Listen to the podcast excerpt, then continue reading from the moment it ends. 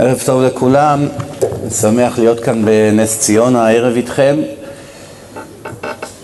אנחנו כידוע מתקרבים לחודש אלול, קצת יותר משבוע, ונכנסים ל-40 יום של סליחות, כפרת עוונות,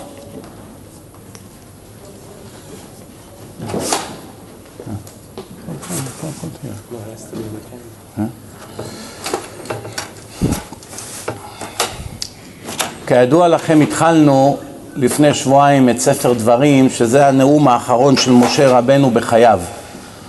משה רבנו חי 120 שנה, והחודש האחרון של חייו הוא הקדיש לדרשות מוסר רציניות מאוד.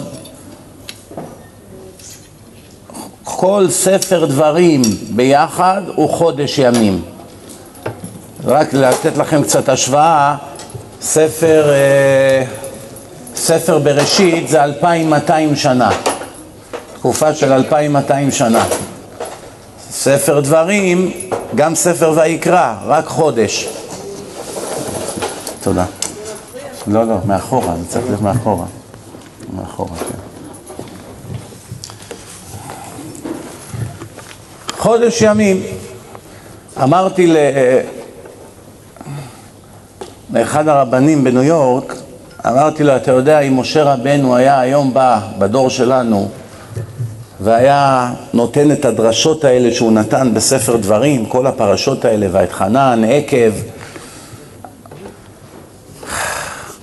הוא היה מעורר מהומות גדולות מאוד פה בעולם היהודי. היו מפגינים נגדו הרבה. עשרות אלפים היו באים, צועקים, בוז, הפגנות. לא היו מקבלים, מי יכול לקבל כזה מוסר? משה רבנו, הגדול שבנביאים, זה לא... לא היו נותנים לו להגיד את הדברים שהוא אמר. מזל שלנו שפעם עוד אפשר היה להגיד מוסר. היום כל אדם שאומר מוסר, במקום שהציבור ינשק לו את היד, מה הציבור עושה? מסמן אותו כמטרד. למה? אחד הסימנים לפני שהמשיח יבוא, ככה כתוב בגמרא במפורש, אחד הסימנים לפני ביאת משיח זה שאי אפשר יהיה לומר יותר מוסר. ולמה? למה? למשל, אדם הולך לרופא, והרופא אומר לו, אדוני, אנחנו מאוד מצטערים, יש לך גידול. לא עלינו, זה היום מגפה. כל יום שעובר ולא, אדם לא קיבל גידול, צריך לה, להגיד ברכת הגומל היום, לאור מה שהולך היום. לא יאומן, נערים צער, צעירים, אנשים בשנות ה-20 כבר מקבלים את זה. אף אחד לא יודע גם למה. כולם מנחשים, פלאפונים, קווי מתח, האוכל, משבטים את הזרעים, כל מיני השערות. מציאות, הקדוש ברוך הוא מעלים מאיתנו למה יש את הגזרה הנוראית הזאת שהפכה למקור מספר אחד של מוות בעולם היהודי ובעולם בכלל. הרבה יותר כבר מהתקפי לב ושאר בעיות.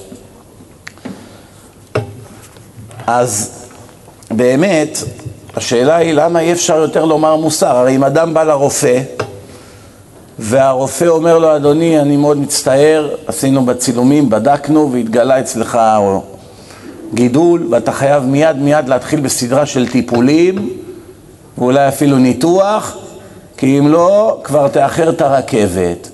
אז עם כל הצער והכאב, האדם בהלם, והוא בוכה, והוא מיואש, ואני יודע, הוא בדיכאון, בסופו של דבר, אחרי שהוא מתחיל בסדרת טיפולים וניצל, הוא אוהב את הרופא או שונא את הרופא? אוהב את הרופא, נכון? אם הוא נורמלי.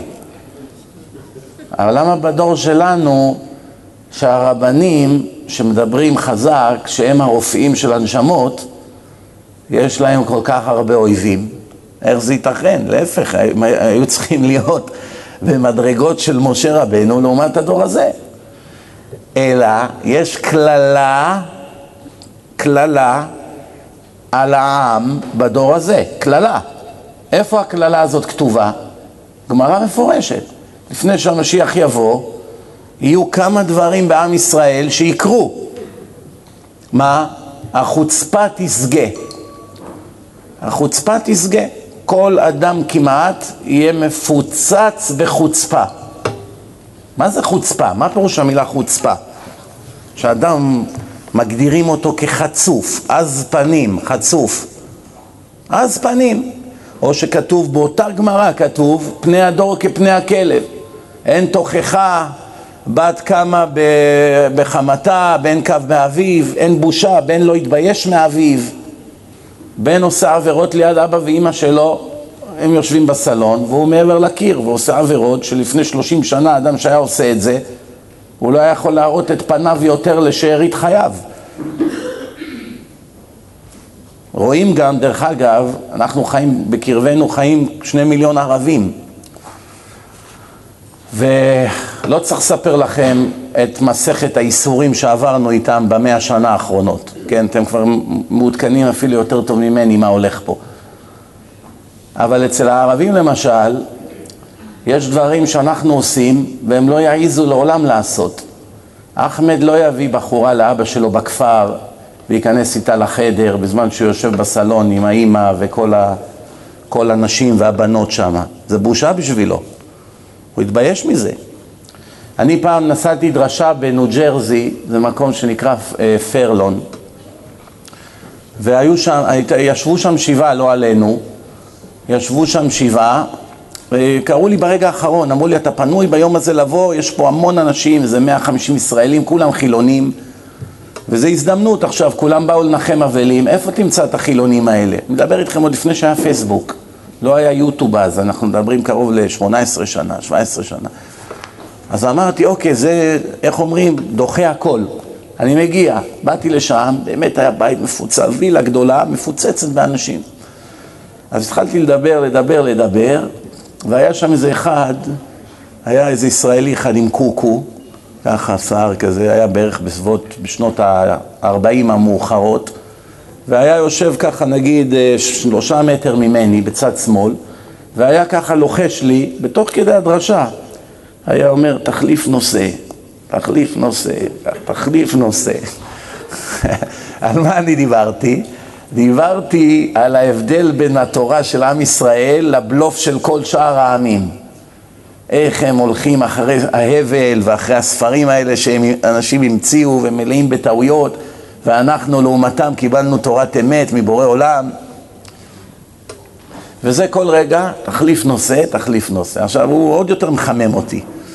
תחליף נושא, אני אראה לך מה זה תחליף נושא. עוד יותר אני מגביר. אני רואה, הוא מסכן, הוא התפתל בכיסא וזה. פתאום, זה שלידו קם. עכשיו פתאום הבנתי למה הוא אומר לי, תחליף נושא. זה שלידו היה איזה בריון כזה גבוה, רחב, קם ככה, הוריד את הכיפה, היה להם את הכיפות מהנייר האלה, הוריד את הכיפה, שם את זה ככה על הכיסא. אומר, אני הולך.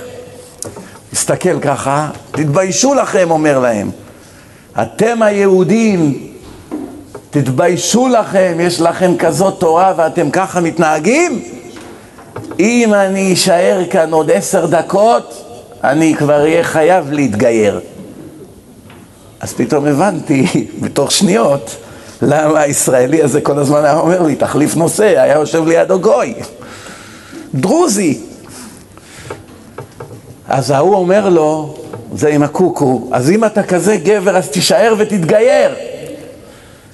אז הוא אומר לו, אם אני אתגייר יהרגו אותי בכפר, אני לא אוכל יותר להסתכל על אבא שלי, להיכנס שם. עדיף שאני עכשיו אברח. ופתאום הוא אומר לו, תגיד לרב איפה אתה הולך אחרי השיעור. הדרוזי, איזה חילול השם. ההוא קם והלך. לא כועס. אמר, אני אוטוטו נשאר, גמר, אני לא אוכל להישאר בדת שלי. כבר התחיל להבין. אז כתוב שבדור הזה, לפני שהמשיח יבוא, החוצפה תשגה, מלשון פסגה. שיא. לא היה בהיסטוריה כזו חוצפה. עכשיו, חוצפה זה דבר מורכב, זה מורכב מכמה דברים. בואו ניתן דוגמאות לאדם חוצפן, חצוף. אדם חצוף הוא מדבר בעזות כנגד אנשים ללא שום בושה. מבלי לעשות חשבון מהם ההשלכות. פוגע בהם, מעליב אותם, מעליל עליהם, מגדף אותם, משפיל אותם. זה נקרא עז פנים. כתוב עז פנים לגיהנום. לא סתם כתוב את זה. זה דוגמה אחת של אדם חצוף. דבר נוסף, החצופים הם כל הזמן חיים בהרגשה שחייבים להם. כולם כאן בעולם כדי לשרת אותי. וממילא, כיוון שהם כל כך משוכנעים שכולם כאן משרתים שלי בעולם הזה, כל מי שלא ירקוד לפי הניגון שלהם, ממילא הוא סורר, הוא כבר מסמן אותו כמטרד, כאויב. ולפעמים זה מגיע ממש לידי שנאה ולידי ממש פעולות עוינות. רואים את זה בעבודה. איזה אחד קיבל תפקיד manager. מיד, איך אומרים? כוחי ועוצם ידי. וישמן ישורון ויבעט, שמן תעבית כסית, ואיתו שלא, ככה כתוב, איך שאתה משמין, ככה הכוונה מדשן את עצמך במנעמי התפקיד, בארץ יש לזה משפט, שזה גם כן בא מהתנ"ך, עבד כי ימלוך. עבד כי ימלוך. אדם היה פשוט, פתאום קיבל קידום. איך שקיבל קידום, שכח את החברים, שכח את אלה שהיה אוכל איתם בדיכאון, פתאום נהיה מפקד. מהרגע הזה, כולם חייבים להשתחוות לו. ראינו דוגמה מהמן. המגילה נותנת לנו תיאור מפורט על המן, שהוא היה האיש הכי עשיר בעולם. וכולם השתחוו לו ב-127 מדינות. היה לו כבר יותר כבוד מאחשוורוש. הוא היה נותן לאחשוורוש כסף. אומר לו, אני אשקול לך ככה כיכרות. המן הוא היה רודף כבוד גדול. כל מקום שהלך, כולם משתחווים לו. עד שנתפס באחד שלא מוכן להשתחוות. מרדכי היהודי. עצם בגרון. עצם אחד בגרון יש לו. אבל מיליונים משתחווים לך, מה, לא נמאס לך? איזה בושה זאת, אדם הולך ומשתחווים לו וכולם באים לנשק לו את היד. יום, יומיים, אולי קצת הגאווה שלו מתרוממת.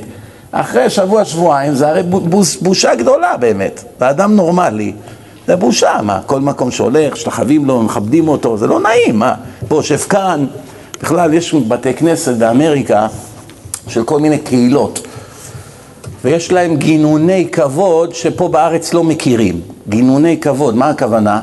זאת אומרת, אם לא תאפשר להם לכבד אותך, הם מאוד נפגעים. פה למשל, בא בן אדם רוצה לתת לך כבוד, לא, לא, בסדר, אני, טוב לי איפה שאני יושב, תודה רבה, מחילה, תהיה בריא, תודה רבה, שלום.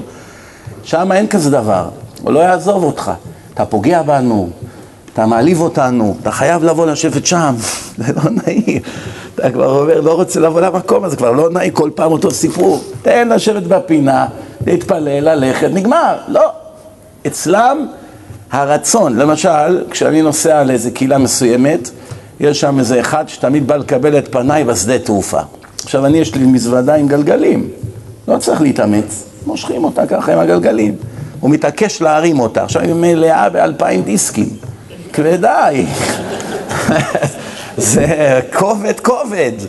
אני אומר לו, מיכאל, עזוב, leave it, אני אומר לו. We have wheels, תירגע, יש גלגלים. לא, מה זה, כבוד התורה. אני אומר לו, בסדר, כבוד התורה בדברים אחרים, לא צריך עכשיו להזיע פה בחום הזה של אריזונה, 40 מעלות שם במדבר. בסדר, תסחוב את זה על הגל... לא, מתעקש להרים את זה.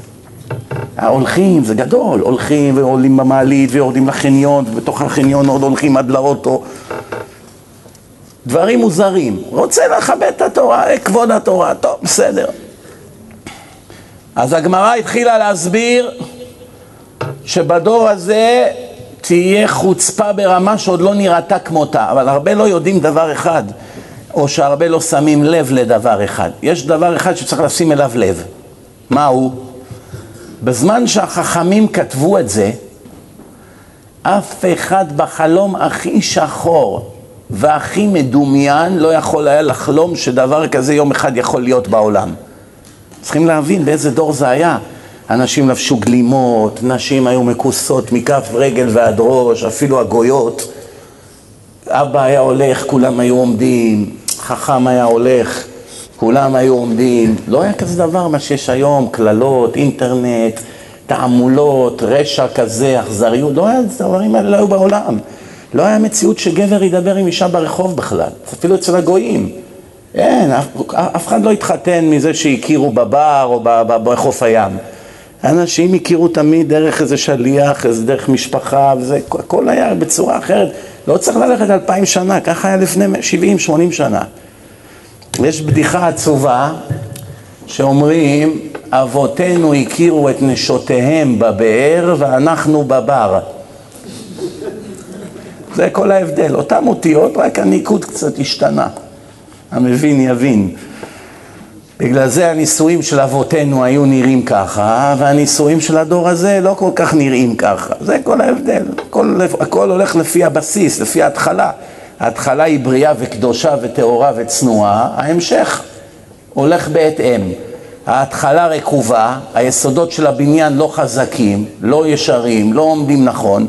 כל מה שתשים על זה יתמוטט בסוף, זה רק עניין של הזמן, זה ידוע, זה דברים ידועים. אז בכל אופן, מה השורש של החוצפה? מי יכול להגיד? מאיפה בא לאדם כזו חוצפה? ולא רק זה, שאלה שנייה, יש כאן שתי שאלות. שאלה אחת, מה השורש של החוצפה? ומאיפה השורש? כי הרי כדי לטפל בבעיה חייבים לרדת לשורש הדברים. אי אפשר לטפל בבעיה באופן שטחי. בארץ, ואני גדלתי פה למרות הכל, למרות שאני כבר 27 שנים לא חי פה, אבל בכל זאת, אני מכיר את המנטליות. בארץ יש מין כזה, כזה סוג כזה של נורמה שזה נקרא חפיף, בדיל ויעבור. 80 אחוז גם טוב, לא חייב להיות מושלם. אה, לא גמרת את העבודה, אדוני, תראה, החוט יוצא שם, הזה עקום, חסר פה איזה בלוק אחד. אל תדאג, נבוא שבוע הבא נסדר. הכל חפיף, שבוע הבא המשיח כבר בא פעמיים מאז, ועוד הוא לא סידר. בדיל ויעבור, הכל חפיף. מין סוג כזה שמנטה, יהיה בסדר, אל תדאג, תוסיף קצת מים, תסתדר. גברת, אנחנו היום גומרים את זה, נבוא בעוד יומיים, נגמור את השאר. יומיים כבר עבר שנתיים. זה סוג כזה שזה, זה עולם כזה בפני עצמו, לא יודע איך להסביר את זה. אז מה השורש של החוצפה? מאיפה זה בא? ודבר שני, דבר שני, למה מכל השני מיליון בעלי חיים שקיימים בעולם, חז"ל השוו את הדור הזה לפני ביאת משיח לכלבים.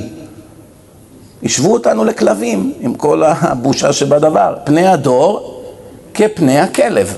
עכשיו אני אשאל אתכם שאלה, מה יותר גרוע?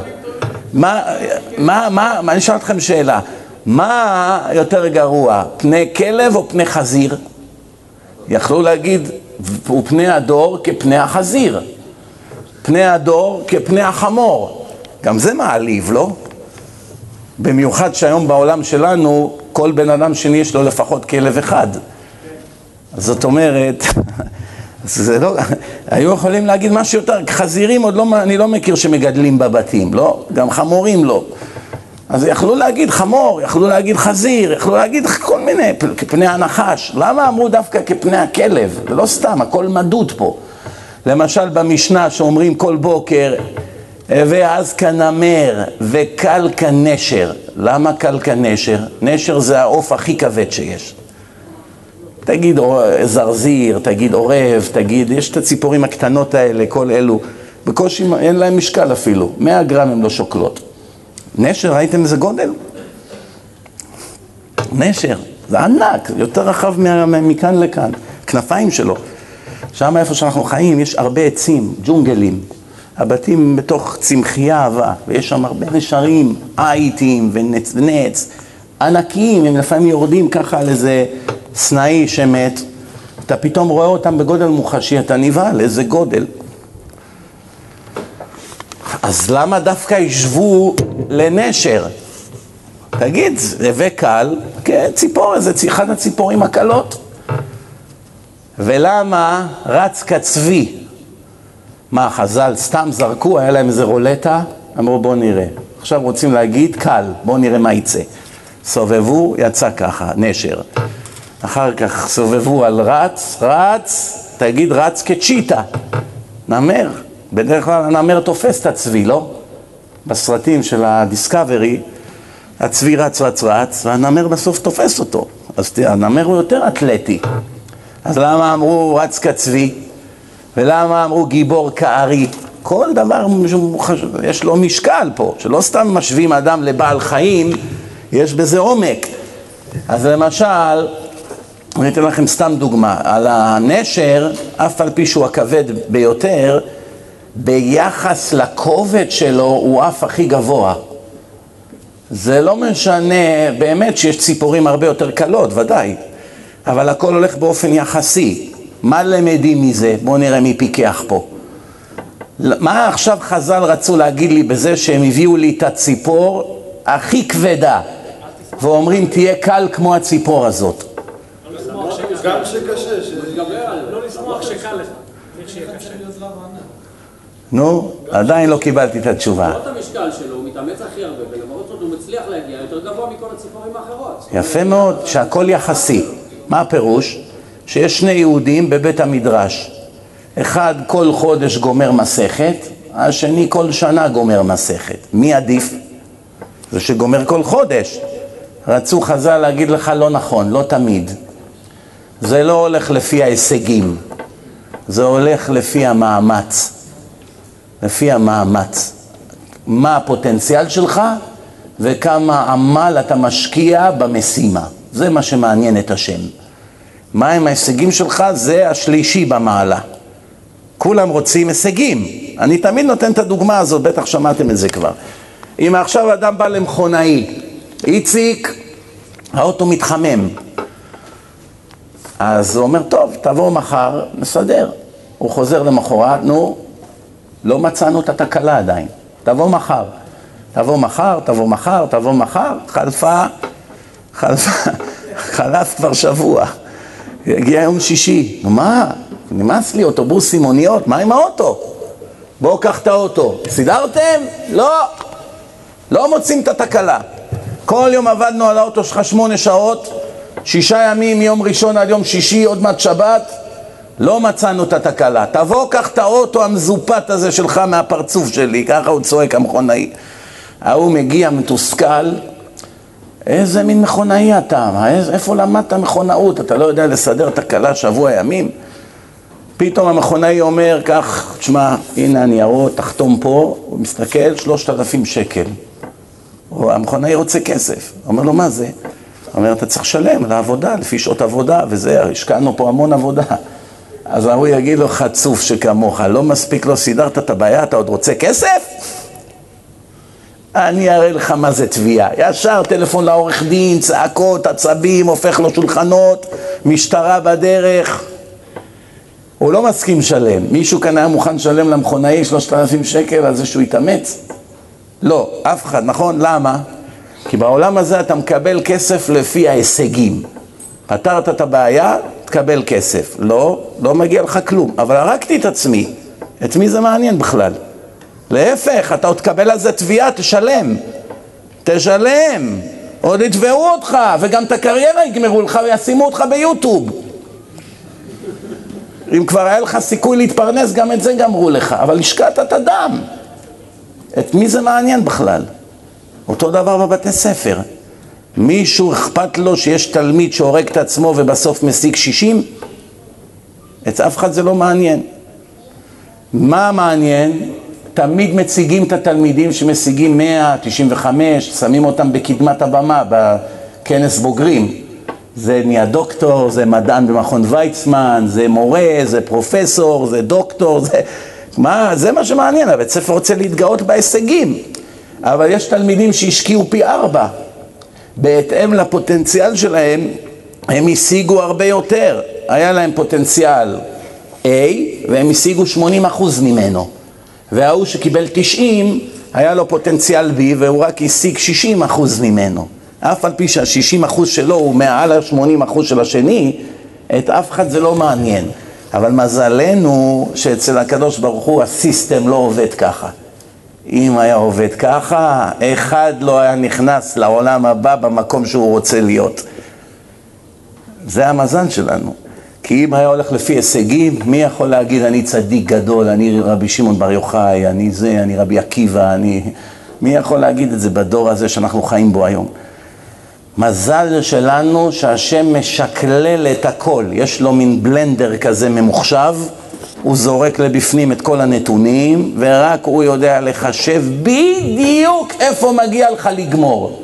במקום טוב, במקום בינוני, במקום רע, במקום גרוע, השם יודע בדיוק.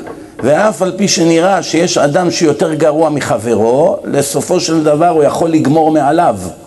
ציון יותר גבוה. וגם לגמור במקום יותר טוב. למה? כי הפוטנציאל שלו מלכתחילה לא היה גדול כמו של חברו, ככה זה עובד. אני אתן לכם כמה דוגמאות. יש שתי בחורות, אחת מאוד מאוד יפה, שכל הזמן יש לה דחף להראות את היופי שלה, והשנייה לא כל כך יפה בכלל. ושניהן צנועות באותה מידה בדיוק, מתלבשות את אותם בגדים, תגידו אפילו שתי אחיות. קונות את אותם בגדים, אותה רמת צניעות, הכל אותו דבר. מי מביניהם תקבל שכר יותר גבוה על הצניעות? היפה, ודאי. כי יש לה הרס פנימי קטלני להראות את מה שיש לה, והיא מתגברת על זה. השנייה מבינה את המגבלה שלה, באמת לא בורחתי בנושא הזה יותר מדי. בואו נשמור על פרופיל נמוך, למרות שהיום גם היוצרות התהפכו. היום היוצרות התהפכו, אני אתן לכם דוגמה. היה איזה רב אחד, הוא הלך לבקר את הבן שלו בישיבה. כשהוא הגיע לישיבה, הוא רואה שהיה איזה תלמיד יושב, וכל תלמידי הישיבה מסביבו. אז הוא שאל את הבן שלו, מי זה התלמיד הזה שכולם כזה כריזמטי, מושך ממגנט אליו את הקהל? אז הוא אמר לו, מה הוא, התלמיד החכם הכי גדול פה? אז הבן אמר, לא, הוא בינוני. הוא אומר, מה, הוא הכי עשיר פה? הוא בן של הגביר? הוא אומר, גם כן לא. הוא אומר, מסתכל עליו, יופי, לא בדיוק היה לו מי יודע מה, אז הוא חושב, לא תלמיד חכם, לא עשיר, לא יפה, אז מה יש בו? הוא סתם אדם סטנדרטי. אז הוא שואל את הבן שלו, יש לו איזה מעלה מיוחדת? הבן שלו אומר, כן. מה המעלה שלו? הוא ענב. אדם ענב, צנוע. אז האבא, שהוא היה רב גדול, אומר לו, פשיטה, מה יש לו להתגאות? אין לו לא חוכמה, לא כסף ולא מראה, שזה פחות או יותר מה שהאדם כדי להשוויץ צריך, לא אחד מהשלושה או כל השלושה. אין לו לא א', לא ב', לא ג', אז על מה התרברב? אז אחר כך שבא ראש ישיבה, הבן של הרב אמר לראש ישיבה את החידוש של אבא שלו. אבא שלי היה פה, וכך וכך הוא אמר, מה כבודו חושב? אז הרב אמר, אני חושב בדיוק הפוך מאביך. אדרבה, בגלל שאין לו במה להשוויץ וכלום וכלום וכלום, בדור הזה, זה היה לפני 200 שנה, בדור הזה היצר הרע של האדם הוא כבר לא הולך יותר לפי היגיון. מה הראיה? מי עושה יותר רעש בוויכוחים? האנשים הגאונים, החכמים, או הפלגמטים, הבורים ועמי ארצות? מי נובח בלי סוף וצווח ועושה מעצמו מבין? תסתכלו בכל העימותים שיש. יש את החכם הגדול, ויש את הבור ועם הארץ שלא יודע בחיים שלו, לא פתח ספר, למד אותו מאלף עד תף. מי הוא המתקיף? מי הוא המתגאה? מי הוא זה שכביכול מושך בחוטים? האפס. החוכמה צריכה להגן על עצמה בפני אנשים שלא מבינים א' ב'. זה הדור שאנחנו חיים בו. זה חלק מהחוצפה דרך אגב. אז נתתי לכם דוגמה מנשר. נשר הוא הכי כבד, אבל מגדירים אותו כקל שבציפורים. למה רץ כצבי? אמרנו שיש בהמות חיות שרצות יותר מהר מצבי, אז למה רץ כצבי? כי לרוץ כמו אהבל, כל החיים לרוץ, לרוץ, לרוץ, גם זה לא טוב. אפילו אם אתה רץ מהר. גם כשמתקדמים בביזנס צריך לדעת לגדול נכון. אני ראיתי עשרות אנשי עסקים, במיוחד בנדל"ן, זה מאוד שכיח, שגדלו, גדלו, גדלו, גדלו, שנתיים, שלוש, ארבע, עשו המון המון כסף, איבדו את הכל ברגע. איך זה יכול להיות? הרי ככל שאתה גודל יותר, אז ההכנסות שלך אמורות להיות יותר. מה קורה? הם רואים עכשיו עסקה טובה, מיד שמים מקדמה. לוקחים משכנתה, קונים את הנכס. מתחילים להשקיע כסף, לשפץ אותו על מנת למכור ברווח. תוך כדי שהם השקיעו הרבה כסף בעסקה, באו עוד שני עסקאות מפתות. אז מיד לקחו עוד כסף, שמו גם על זה וגם על זה כדי לא לאבד את העסקה, זה צ'יק צ'אק, צריכים מהר לבוא עם הכסף. אז לקחו עוד שניים, אבל אין להם. אז מה עשו? לוו בריבית. עכשיו אין להם זמן להגיש לבנק ניירות, לחכות שלושה חודשים, רוצים עכשיו מהר את הכסף מחר, אז משלמים ריבית פי שלוש מהבנק. אז כדי לא להפסיד את העסקה. והם כבר עושים חשבון בראש, שישה חודשים גומרים את הדיל. וככה גם מבטיח, מבטיחים למלווה. שישה חודשים הכסף שלך חוזר עם רווח. טוב, אז הוא שם על זה ושם על זה, ופתאום באו עוד שני עסקאות. אז הוא עוד פעם גם, אז הוא מלווה כדי לקחת גם אותם, ועוד פעם ריבית, ואז פתאום עיכוב שניים יש, ופתאום אין, אז צריכים עוד הלוואה כדי לשלם למלווה ההוא, ולאט לאט העניינים מסתחררים, ועל פני השטח נראה שיש לו עשרים בתים, כולם בשיפוצים, ואז אין לו לגמור את העבודות, ואז באים כל מיני כרישים שמנצלים את המצב, אתה רוצה, אני אציל אותך, אני אקנה ממך את הנכס, עוד הוא מפסיד 50 אלף דולר מהכיס. לא רק שלא הרוויח, עכשיו במשבר הנדל"ן האחרון שהיה, שבעצם גילו שכל ההלוואות, כל הנכסים היו בעצם מושתתים על הלוואות אחרות של הלוואות של הלוואות, שבסוף לא היה כלום. בדרך כלל זה ככה, זה נקרא פונזי סכם באנגלית, פונזי. ככה עשה מיידוף, שמעת עליו? מיידוף, לצערנו הרב יהודי, עשה בושות גדולות באמריקה ובעולם, היה לו מין פירמידה כזאת של הלוואות, שילם לאנשים 12% בשנה נקי, ו-20 שנה הבלוף הזה עבד, עד שהתמוטט. ביום שהתמוטט, 60 מיליארד דולר נפלו לטמיון. 60 מיליארד דולר, להבדיל, שתבינו, כל העזרה של ארצות הברית למדינת ישראל בשנה, פחות משלושה מיליארד דולר. שלושה מיליארד דולר בשנה ושולטים בנו, עושים מאיתנו צחוק. אובמה, עבד כי ימלוך, שולט בנו. מחליט שנבנה בירושלים, לא נבנה, כן נעשה, ירק את הכדור, ירית את הכדור, מיד, וזה, טלפונים, איומים, רועדים מהם כולם. על שלושה מיליארד דולר, שבטעות לא יעצרו את הסיוע. כמה שנים מיידוף יכול היה להחזיק את המדינה? תעשו חשבון, עשרים שנה הוא היה קונה פה הכל, שולט בכולם עם הכסף הזה. הכל ירד לטמיון. אבל גם מהגנבים הכי גדולים וגם מהאכזריים הכי גדולים, מי שבאמת מעיין על החיים, כמו שהרמח"ל אומר שכל יהודי חייב לעיין על כל פרט שקורה מסביבו, גם מהם אפשר ללמוד מוסר. מי יכול להגיד לי מה אפשר ללמוד מברנרד מיידוף? אחרי שהכניסו אותו בגיל 70 לבית סוהר, שהוא היה חי בארמונות שלמלכים אין. היה לו איזה 20 בתים, הוא היה חי יותר טוב ממלך. והכניסו אותו לחדר קטן בבית סוהר לשארית ימיו, 150 שנה הוא קיבל. הוא אמור להרגיש טוב, כי הוא כבר קיבל 130 שנה הנחה. לא יגיע ל-150 שנה במאסר, אולי 20 שנה, במקרה הטוב. אז השאלה, מה אפשר ללמוד ממנו? שהכניסו אותו לבית הסוהר, למרות שהוא האדם הכי מפונק שתכירו אי פעם בחיים, היו לו משרתים, משרתים, הוא היה נכנס לבית, אני מכיר אנשים שעשו איתו עסקים. המשרת בא עם הכובע והפפיון, מיסטר מיידוף, allow me to take your jacket, sir. yes, מוריד לו את הג'קט. באה המשרתת, סר, cold water, orange juice, אספרסו קופי. ככה היה לו, משרתים, הנהג בא, פותח לו את הדלת, חי יותר טוב ממלך, בקיצור. עכשיו הכניסו אותו לבית סוהר. באו אליו, אמרו לו, תן לנו שמות של כל אלה שהשקיעו אצלך כספים שחורים וקיבלו ממך ריביות. ונכניס אותך למחלקה שהיא כמעט ארמון כמו שאתה רגיל. מחלקה של ראשי ממשלה, של אנשים מיוחדים, עם הגנה, ו... ועוד גם מסאג'יסט יביאו לו גם. תן לנו את השמות, והוא אדם מפונק, הוא סובל עכשיו ייסורי מוות איפה ששמו אותו. הוא לא נתן להם שם אחד, לא הלשין.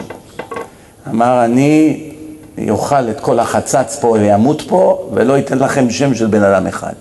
מספיק פגעתי באנשים האלה, לא יעשה הרצחת וגם ירשת. ירשתי. לרצוח אני לא ארצח. זהו, למדנו ממנו גם כן משהו, מהגנב הכי גדול בהיסטוריה המודרנית של ארצות הברית. מה אפשר ללמוד מהיטלר יימח שמו, המפלצת הכי גדולה אי פעם? מה אפשר ללמוד מכזו מפלצת? אפשר ללמוד מאחד כזה מוסר? פעם אחת, בזמן שהחיילים שלו היו נלחמים ברוסים, הוא בא לרופא שיניים. היה לו טיפול שורש, לא צריך לספר לכם איזה כאבים, זה טיפול שורש, כן? אז הרופא עמד לתת לו זריקה, אומר לו, מה פתאום? תעשה את הטיפול שורש בלי זריקה. אז הרופא אמר, למה? אתה לא תרגיש כלום עם הזריקה. צעק עליו המפלצת, החיילים שלי עכשיו הורגים את עצמם בקרב מול הרוסים ואתה רוצה שאני אשכב פה עם הרדמה? תן לי גם אני לסבול כמותם. לאות הזדהות עם שאר המפלצות שלו. גם מחלאה כזאת אפשר ללמוד משהו. כמובן שזה לא המקור, אנחנו לא צריכים לבוא אליו כדי ללמוד, יש לנו את רבותינו הקדושים, אבל היה שמעיין מסביבו. למשל, אני פעם למדתי דבר חשוב מאוד מזה שחיל האוויר הישראלי פיצץ לאחמד יאסין, יימח שמו, את הגולגולת בחמש בבוקר שיצא מהמסגד. זוכרים אותו? מייסד החמאס. כמה צרות יש לנו בגללו? הוא ייסד את החמאס. תראו כמה סובלים עד היום מהפעולה שלו. מה אפשר ללמוד מהנבל הזה? שפוצצו לו את הראש, זה היה חמש בבוקר אחרי שהוא סיים את תפילת שחרית. אז יהודי פיקח, כמו שהרמח"ל אומר, שמתבונן על החיים, מיד הוא בוש ונכלם. אומר הרוצח ילדים הזה, בחמש כבר גמר להתפלל, ואנחנו מתפנקים למה התפילה בשבע. גם מזה אפשר ללמוד. עוד פעם, לא צריך אותו בשביל ללמוד שצריך להתפלל בזמן. אבל אם זה כבר קרה, תלמד, תפתח את העיניים, תלמד. תלמד מכל מיני דברים, תראה גויים איך הם מתחננים להתגייר. ואתה יש לך תורה ביד ואתה משאיר אותה על הארון והיא צוברת אבק ואתה עושה טובה אם אתה מוכן דקה ביום להניח תפילין, תלמד מהם, תתבייש, תראה את הגרי צדק, תראה על מה הם ויתרו ועזבו את העולם שלהם ואת הנשים שלהם ואת הילדים ובאו לחלק לירושלים ויושבים בישיבות וקמים בבוקר וכל היום מתפללים ולומדים, היה להם חיים של מלכים בעולם של הגויים, עסקים, משפחות ראו אמת, עזבו הכל ובאו להתגייר ומקדישים את חייהם לקדוש ברוך הוא. לא סתם כתוב בגמרא, קשים גרים לישראל כספחת. ספחת זה מחלת עור. זאת אומרת כמו איזו פריחה לא רצויה בעור שמביישת את האדם והיא רק הולכת וגדלה. גרים, כתוב 36 פעמים בתורה לכבד ולאהוב אותם ולא לרמות אותם ולעזור להם, אין סוף דברים כתובים על הגרים. כמה צריכים לעזור להם בכל דרך שהיא, וחס וחלילה לא לנצל אותם. והנה כתוב בתלמוד, שזו תורה שבעל פה, קשים גרים לישראל כספחת. הגרים זה כמו עצם בגרון, זה כאילו מחלה בעור. אף אדם לא רוצה מחלה בעור, רוצה עור מושלם, לא? אז מה פה הולך? סתירה, מה? התורה אומרת, תאהב את הגר, תעזור לו, תכבד אותו, תעריך אותו, תזהר לא לגנוב ממנו. בסוף אומרים, הוא עצם בגרון. אז מה הולך פה? התשובה, כשהגרים האלה נפטרים מהעולם, הם נפטרים צדיקים, כי הם ויתרו על הרבה והם הגיעו למדרגות. מי מסתבך בזה שהגרים האלה הם צדיקים גדולים? אנחנו משלמים את המחיר. כי כשאנחנו מגיעים ליום הדין, השטן מביא כזאת תיקייה, ואז אומר איציק בן משה הכהן יעמוד לדין. ואז בא איציק עם הג'ינסים החורים, עם הקעקועים והזנב סוס שלו, את העגילים עוד בדרך למשפט הוא הספיק לזרוק מהר בפח, שבטעות לא יהיה בושות. עכשיו הוא עומד ככה ביום הדין, ואז השטן מופיע עם כזאת תיקייה של העורכי דין האלה, אתם מכירים את זה? הוא כבר לא יכול, היד שלו כבר לא יכולה להחזיק את זה, כבר עם עגלה הוא הולך. הוא הביא את העגלה של התינוק, של אשתו. הוא בא לבית משפט, מה הבאת פה, את התינוק? לא, הבאתי את כל, ה... את כל חומר התביעה. הולכים לחסל אותך. פותח. אברהם, אה, אה, יצחק בן אברהם, גר צדק, לשעבר קריס מארצות הברית. פש, לוחצים סרט, רואים אותו בחוף הים בלוס אנג'לס, סערות, בחורות, סמים, בירות, זה, פתאום מסתכלים, צדיק, כובע, רב, בישיבה, מראים לך, טוב, נקסט. דוד בן אברהם, מי זה? לשעבר ג'ון. מה לוקחים? מנכ"ל, חברה, נהג, עזב את הכל, בא, יושב בירושלים, לומד.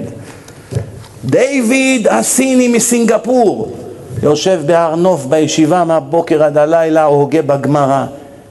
לאט לאט אתה מתחיל להבין איזה בור מכינים לך. והנה איציק מיודענו מבת ים, שעכשיו עלה מחוף הגולשים, חושב שהוא עבד עלינו, זרק את העגילים לפח, את הזנב של הסוס עוד לא היה לו איך לחתוך. בואו נראה מה איציק, שאוהב את השם ומנשק את המזוזה כל יום ושם תהילים בגרביים. בואו נראה מה איציק הביא לנו לכאן. כתוב בתורה שאדם עולה לרגל, יש פסוק שלא שמים אליו לב. מה כתוב? ראש השנה.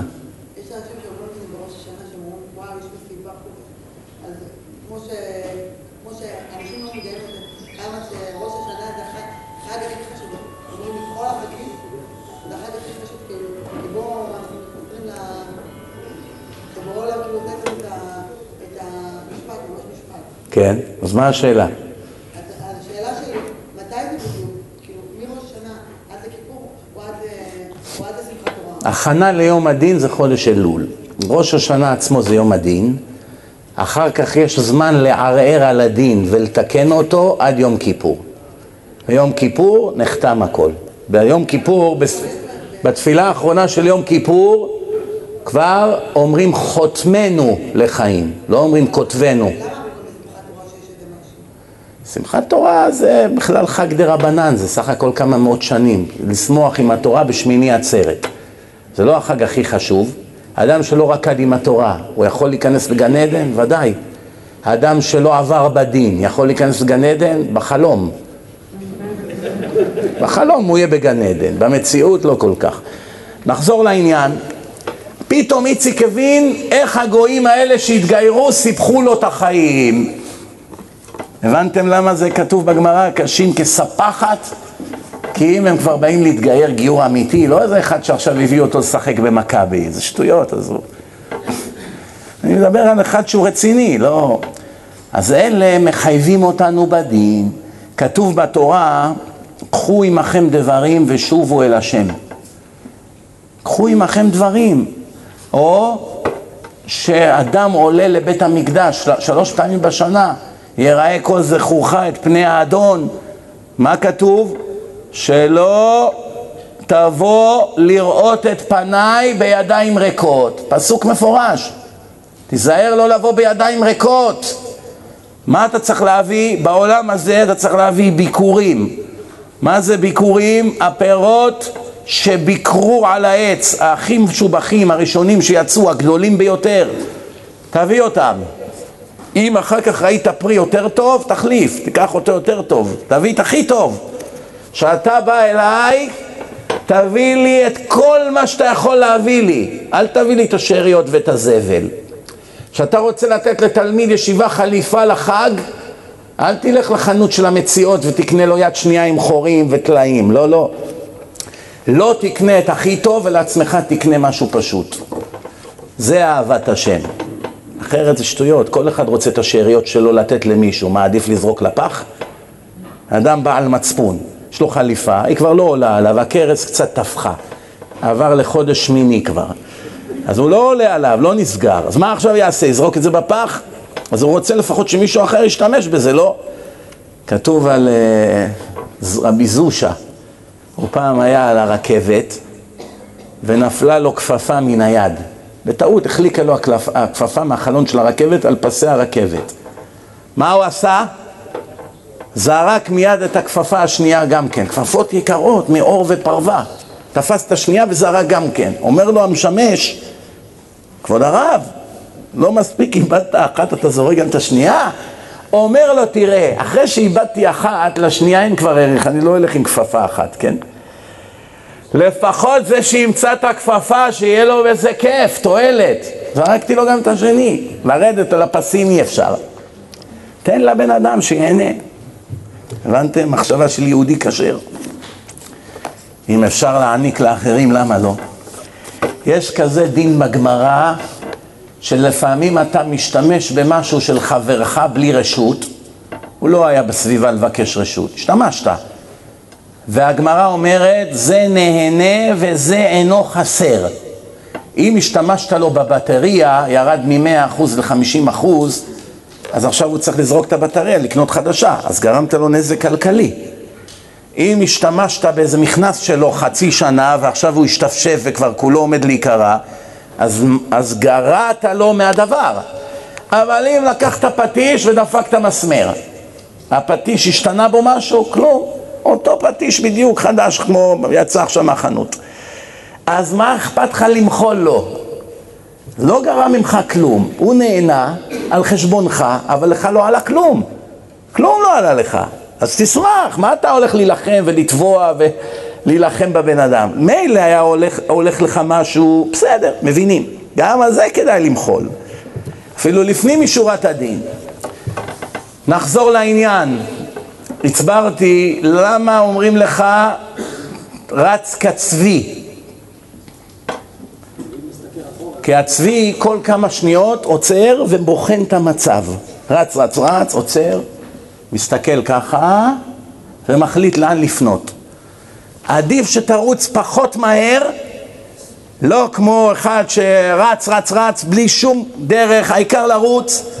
תבחן כל הזמן את המצב ואז תעשה שינויים תוך כדי, כדי לשפר כל הזמן את המצב. אבל אם אתה רץ כמו עיוור, אז ודאי, מה השאלה? איפה תגמור בסוף? בלי חשבון, בלי חשבון נפש. בשביל זה צריך את אלול כל שנה. מה זה אלול? חשבון נפש. נכנסים לאלול עוד שבוע, רבותיי. אתם יודעים, פה בבתי כנסת בשנות החמישים והשישים בתל אביב, תל אביב, עיר הבירה של הקהילה הגאה בכל העולם, אוי לבושה ואוי לכלימה, נהיינו חושך לגויים. התקיים בנו הקללה, התורה אמרה תהיו אור לגויים ונהיינו חושך לעולם, בושה וחרפה. בתל אביב, שהיום זה לא בדיוק עיר חרדית, גם לא דתית, שהיו מכריזים בבתי הכנסת וראש חודש אלול, הגבאי היה דופק על הדוכן, רבותיי, פום, אלול, מה אתם חושבים היה קורה? כמה היו מתאלפים? חצי מהבית כנסת היו מתעלפים. בתל אביב. מה קרה? דוד משה, קום, מה קרה? אה, תביא מים. מה? עוד חודש יום הדין ואני אפילו לא התחלתי להתכונן. יום הדין מגיע. אז זה לא יום הדין לשנה, שנתיים פה במאסר, במעשיהו, עם כוס תה ומשחקים של ביתר. לא. זה יום הדין לנצח נצחים. פתאום עכשיו יגזרו עליך איזה גזרה שהיא תשפיע עליך עוד מיליון שנה גם בעולמות העליונים. עליך, על בניך, לעד ולעולמי עולמים. אתה חושב שזה צחוק? מעשה אחד בן אדם יכול לשלם עליו אין סוף, אין סוף של זמן, אין סוף. עוד ועוד ועוד, זה הורג אותו. איי, איי, איי, דקה אחת, תראה כמה אני סובל. דקה אחת. מי שמכם מסתפק, אני אראה לכם דוגמאות פה מהחיים. אדם הלך, עשה עבירה עם אישה, עשר דקות, קיבל איידס, ארבעים שנה איסורי מוות. לא יכול להתחתן, אין לו ילדים, סובל, זריקות, שייקים, כל החיים שלו חי בפחד. הלך לו החיים. עשר דקות עבירה, חמישים שנה איסורי מוות, בושות, סבל, ימות ערירי וגלמוד בשביל עשר דקות. מציאות או לא? קרה למיליונים. התפרעות של דקה בכביש. רוצה לעשות רושם על החבר'ה. וום, וום, וום! תאונה, שיתוק. לא יכול את האצבעות להזיז. לא עושה במכנסיים מחילה מכבודכם, מחליפים לו חיתולים. בחור בן 18. הייתי באיזה אחד ההרצאות באח של הבחור. התאונה שאחיו עבר, מה הוא עובר. אי אפשר שלא לבכות שאתה רק שומע דקה מהתיאורים שהוא מתאר, אי אפשר. וגם אי אפשר לשכוח את זה אחר כך. אז אתה פתאום מבין, וואו, החיים ברגע יכולים להתהפך. הנה, סיפר לי היום אבישי, בן כמה הבחור הזה? 36. כמה? 36. 36. נסע לחוץ לארץ עם אשתו, פתאום קיבל אירוע מוחי, זהו. עכשיו הוא בשבץ, קומה. בן 36. ברגע הכל הולך, שנייה, מה, מה, אתה לוקח את החיים כמובן מאליו? כמה פעמים אני אומר, מישהו בכלל חייב לנו חיים? מישהו חייב לנו שנלך? מישהו חייב לנו שנוכל לאכול בלי מכשירים? מישהו חייב לנו שיהיה לנו מקום לישון ומיטה ואני יודע מה, וטלפון ו- ו- וספרים ובגדים וילדים ואישה ושעון, אפילו כוס מפלסטיק, מישהו חייב לך? בואו נראה אם השם יתאכזר אלינו ליום אחד מה יקרה. יום אחד, לא צריך שבוע, לא צריך שבועיים, יום אחד יעזוב אותנו לרגע. אסתר אסתיר פניי מהם. ראינו מה קרה, תראו פרשת וילך, שם מתוארת כל השואה. זה נכתב 3,250 שנה לפני שהשואה התחילה. השואה מתוארת בפרשת וילך, השם אמר למשה יום אחד תהיה שואה וככה יהיה. אני לא אהיה שם. העזרה שאני נותן לכם בדרך כלל, היא תרד ב-99 אחוז. זהו. אז אתם תבינו מה זה חיים ללא השם. לא כמו כל אלה האלפים שמסתובבים כאן, אני אתאיסט. אתאיסט, הקימו לעצמם דת חדשה. אתאיסט, עד שקיבל את המחלה. אתה יכול לקחת אותי לרב פלוני, לרב אלמוני, אבל אתה אתאיסט. תתמודד לבד, אל תירשע. בנפול אויביך אל תשמח. אתאיסט, פתאום רוצה את הרב. פעם אמר לי אדם חכם, לפני עשרים ומשהו שנה, אלה שצוחקים עליך היום, עוד יעמדו בתור לבקש ממך ברכה. ובדיוק הברכה הזאת התקיימה. אלה שצחקו בהתחלה, אחד אחד השם השפיל אותם עד עפר. עד שהחבר היחיד שיש להם, שיכול אולי לעזור להם מבחינה רוחנית, נזכרו בו. אתה יכול לעזור לי עם אשתי? אתה יכול לעזור לי עם הילד? אתה יכול לעזור לי עם משרד הפנים? כל אחד והצרות שלו, אני לא צריך לפרט, כן? בואו נראה עכשיו כמה מהמוסר, מדברי המוסר שמשה רבנו אמר לנו בפרשה שבאה עלינו לטובה מחרתיים. בואו נראה, נקרא כמה מהפסוקים. והיה עקב תשמעון את המשפטים האלה, עקב זה הכוונה בעקבות. עכשיו שאתם שומעים את המשפטים האלה, ושמרתם ועשיתם אותם. אף פעם לא תראו בתורה חיוב רק ללמוד את המצוות ואת החוקים, אין כזה דבר. תמיד זה ללמוד ולעשות. ללמוד ולעשות. אדם שלומד, שומע דרשות ולא מקיים, למה הוא דומה? לסטודנט שצריך להגיש דוקטורט, עובד חודש, מדפיס בוורד, כל היום, עשר שעות ביום, אין לו יום, אין לו לילה, הוריד כבר עשר קילו מהמשקל, מהלחץ. כל היום, טק טק טק, פותח ספרים, כותב, הוא צריך להגיש את זה עד היום כך וכך, בשעה שתיים בצהריים, צריך להגיש את זה לפרופסור. הגיע היום, הכל כבר מוכן, לא לחץ send. הכל! אבל לא לחץ את הלחיצה האחרונה. יש מישהו בעולם שבכלל יעניין אותו שהוא ישב חודש ועבד וטרח והדפיס? כלום. אם זה לא הגיע לשלב המעשה, זה לא שווה כלום. זה כאן מתחיל ככה, ושמרתם ועשיתם אותם. ומה ההמשך?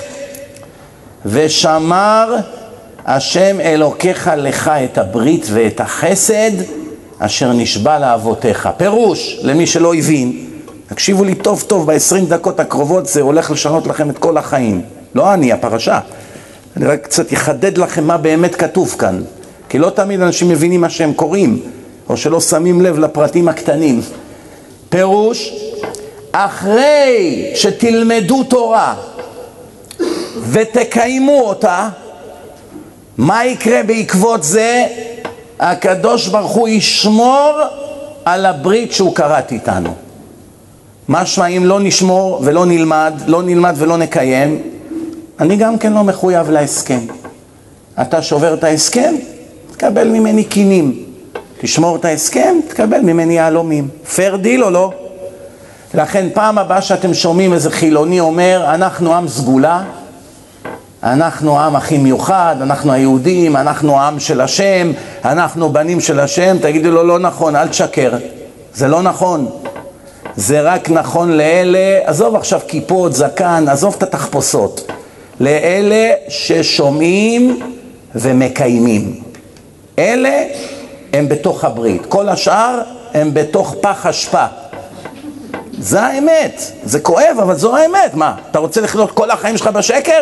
בסוף אתה תתמודד עם השקר, לא יעזור לך כלום, אתה צריך לחזור לנקודה ששם אתה צריך להיות, בטוב וברע. בטוב וברע. זה לא עכשיו, תראו, אדם עלה על רכבת, שני חברים, איציק ואבי עלו על רכבת. אחד עלה צפון, השני עלה דרום. שניהם צריכים להגיע לראש הנקרה. זה היעד. מי יגיע לשם? רק אחד. זה שעלה על הרכבת צפון. השני עלה לכיוון דרום. פתאום הוא מוצא את עצמו באילת. עכשיו, אם באמת אותו איציק שעלה על דרום, עלה על הרכבת הלא נכונה, אבל הרכבת עמדה במקום. מה הפסיד איציק? את מה שהיה צריך להתקדם הוא הפסיד. הוא נשאר במקום, אבל הזמן נגמר. זאת אומרת, הוא מפסיד רווח פוטנציאלי, אבל הוא לא גרע ממעמדו. אלא מה? הוא היה צריך להיות במעמד יותר גבוה ולא ניצל את ההזדמנות. נו, חצי נחמה. אבל ביהדות אין כזה דבר, אין, אין כזה דבר. זה או שאתה עולה או שאתה יורד, אין לרגע עצירה במקום, אין כזה דבר. עכשיו אתם יושבים כאן, יושבים, נהנים, כורסה נוחה, מזגן, מנורה, ברוך השם, הביאו אותה ביבוא אישי, הכל פה ברוך השם נחמד, לא? עכשיו אני יושב, מה אני כבר עושה? אתה עכשיו בעלייה, כי אתה שומע דברי תורה, ואתה חושב בלב, הוא צודק, הוא מדבר עליי. באמת, אולי הגיע הזמן להתעורר סוף סוף. עד מתי אני אהיה רגל פה, רגל שם? איך אמר אליהו הנביא אחרי שהרעיב את העם שלוש שנים בגזרה, לא ירד גשם שלוש שנים, אי אפשר היה לייבא מים מארדואן. עוד לא היה אוניות כאלה שעכשיו יביאו לך מים מטורקיה. אין מים, אנשים מתים, הכבשים מתים, הבהמות מתות, הפרות, אין חלב, אין בשר, אין כלום, אין מה לאכול, אין חיטה, אין שעורה, אין לחם. ילדים רעבים, מתנפחת להם הבטן כמו בשואה, לא עלינו. זה מה שהיה שלוש שנים. כולם נהיו עניים, אפילו העשירים הכי גדולים. בסוף בא אליהו הנביא, נתן להם שיחת מוסר, רשעים שכמותכם. עד מתי אתם פוסחים על שני הסעיפים, עושים צחוק מהאמת? או שאתם עם השם, או שאתם בעולם הבלוף. אי אפשר רגל פה, רגל שם. נמאס. תבחר צד. זהו. זה דרך אגב מה שיקרה לפני ביאת משיח. האמצע חייב להסתנן, או לכיוון של השם, או לכיוון של הסטרא אחרא, של השטן. אין יותר להיות מסורתי, תשכח מזה. סבא שלך ואבא שלך באו פה לארץ, היו מסורתיים. מה זה מסורתי? כל יום חותכים עם המסור עוד מצווה. מסורתי. עוד, עוד מצווה חתכו, עוד עד שלא נשאר כלום. הסבא בא, מורי זכריה מתימן, קדוש, תורה, קבלה, צניעות. הבן נהיה חילוני מתל אביב, והנכד נהיה נציג ישראל באירוויזיון. למי שמבין על מי מדובר, כן? זה מה שקרה פה בתוך דור אחד. מורי זכריה הקדוש והטהור, תוך דור וחצי נהיה אנשים חסרי צלם אנוש. זה מה שקרה פה, זו האמת. אתם יודעים, מי שמכאן תימני, הוא יכול להגיד לכם, לעולם לא היה בתימן מחלל שבת עד היום, אחד אפילו. מעולם לא היה בתימן מחלל שבת, וחיו שם מאות אלפי יהודים, לא איזה אחד, שניים. היום אין הרבה כבר, אולי 200, 300. אבל אז היה קהילות שלמות בתימן, אפילו שבנו כאן את בית המקדש, הם נשארו בתימן. כולם היו דתיים, כולם היו חרדים. חיו לפי חוקי התורה, בפשטות, בצניעות, ועד שבאו לכאן התחילו לחלל שבת, אבל בתימן מעולם לא חילל אחד שבת. רק תראו, קהילה שלמה חיה לפי התורה. לא ידעו מה זה חילוני בכלל. לא הייתה המודרניזציה של היום. תימני של היום, טלפון בכיס, מחשב, פייסבוק, זה, זה לא בדיוק הימים שפעם היה בתימן, כן? עולם השתנה. אלה המכשירים שהרסו פה את האנשים לאט לאט. הרסו את הנשמות.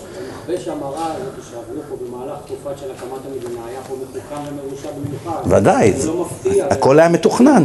זה לא היה מקרי, זה היה מתוכנן. יש לפעמים דברים שהאונס גרם. רצו לעשות טוב, יצא רע. ויש דברים שתוכננו מראש. רצו לעשות כאן מדינה קומוניסטית נאורה. על, על טהרת לנין וחבריו ורוסיה ופולין וכולי. והנה התוצאות של זה היום לנגד עינינו. אבל מצד שני, ברוך השם, יש היום הרבה תשובה וכולי, ואנשים מתקרבים. יש נפילות ויש עליות. שאלה, באיזה צד אתה, על איזה עגלה קפצת. ביהדות אין כזה דבר לעמוד במקום, או שאתה בעלייה או שאתה בירידה. יושב בתל כמת דמי, מי שיושב סתם, יושב, מה, על הכיסא ליד הדלת של הבית שלו, יושב קצת, שואף קצת אוויר. מה עכשיו הוא? בירידה, אבל הוא לא עושה עבירות. אז הוא אמר, הוא, לא, הוא סתם יושב נח. הוא לא עושה שום עבירה. הוא לא אוכל טרף, לא מדבר, לא מסתכל על דברים אסורים. מה אתה רוצה ממנו? השעה הזאת שהוא יושב כאן עכשיו, הוא יכל לגמור עוד איזה דף גמרא, עוד איזה עשרים משניות. היה, הנשמה שלו הייתה עולה עוד אחוז בשמיים. אז עכשיו הוא ירד את האחוז הזה, חד וחלק. מה? אדם שלא הולך לעבודה, יש לו עכשיו אלף דולר בבנק, גם מחר יהיה לו אלף. הוא לא הפסיד, הוא לא, הוא לא עבד, לא הרוויח. אבל היה הולך, היה לו אלף מאה.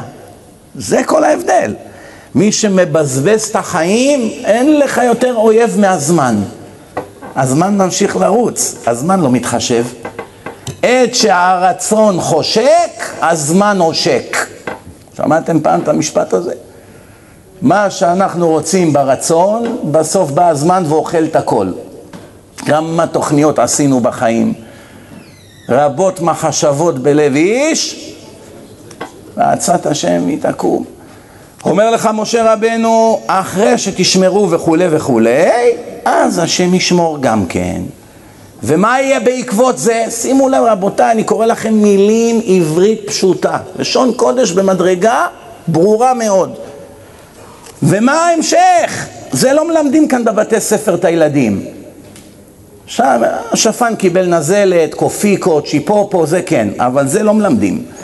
אם היו אומרים לילדים בבתי ספר פה, בוא תראה מה בורא עולם אמר עלינו. מה ההמשך?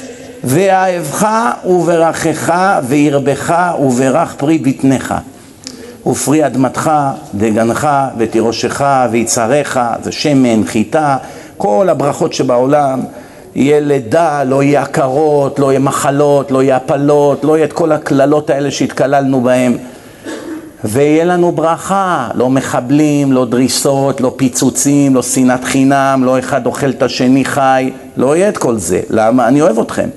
אז אני מברך אותך, אני איתכם, אני איתך. אם עכשיו אתה, יש לך קבוצת כדורגל, דוגמה. כולם חצי נכים, ופתאום בא מרדונה בימים היפים שלו, והוא הצטרף לקבוצה. כולם מבינים שכל הקבוצה זה הוא, אנחנו סתם עמודי טהורה. בקושי זזים, זה עם הכרס שלו, זה עם הרגל עקומה, זה בקושי זז, אבל הנה הוא כבר מנצח את כולם, לבד. זה הכל. זה להבדיל מיליון אלפי הבדלות, שהקדוש ברוך הוא נכנס בתוכנו, כל אחד עם הבעיות שלו, כולנו מתברכים בזכותו. אבל אם הוא יוצא מתוכנו, כל הביוב עולה על גדותיו. השם נכנס, כל הרע ברח. השם יצא, כל הרע עלה על גדותיו, אי אפשר לנשום. איפה זה כתוב? איפה זה כתוב? וראה בך ערוות דבר ושב מאחריך. והיה מחנך קדוש, תחיו בקדושה.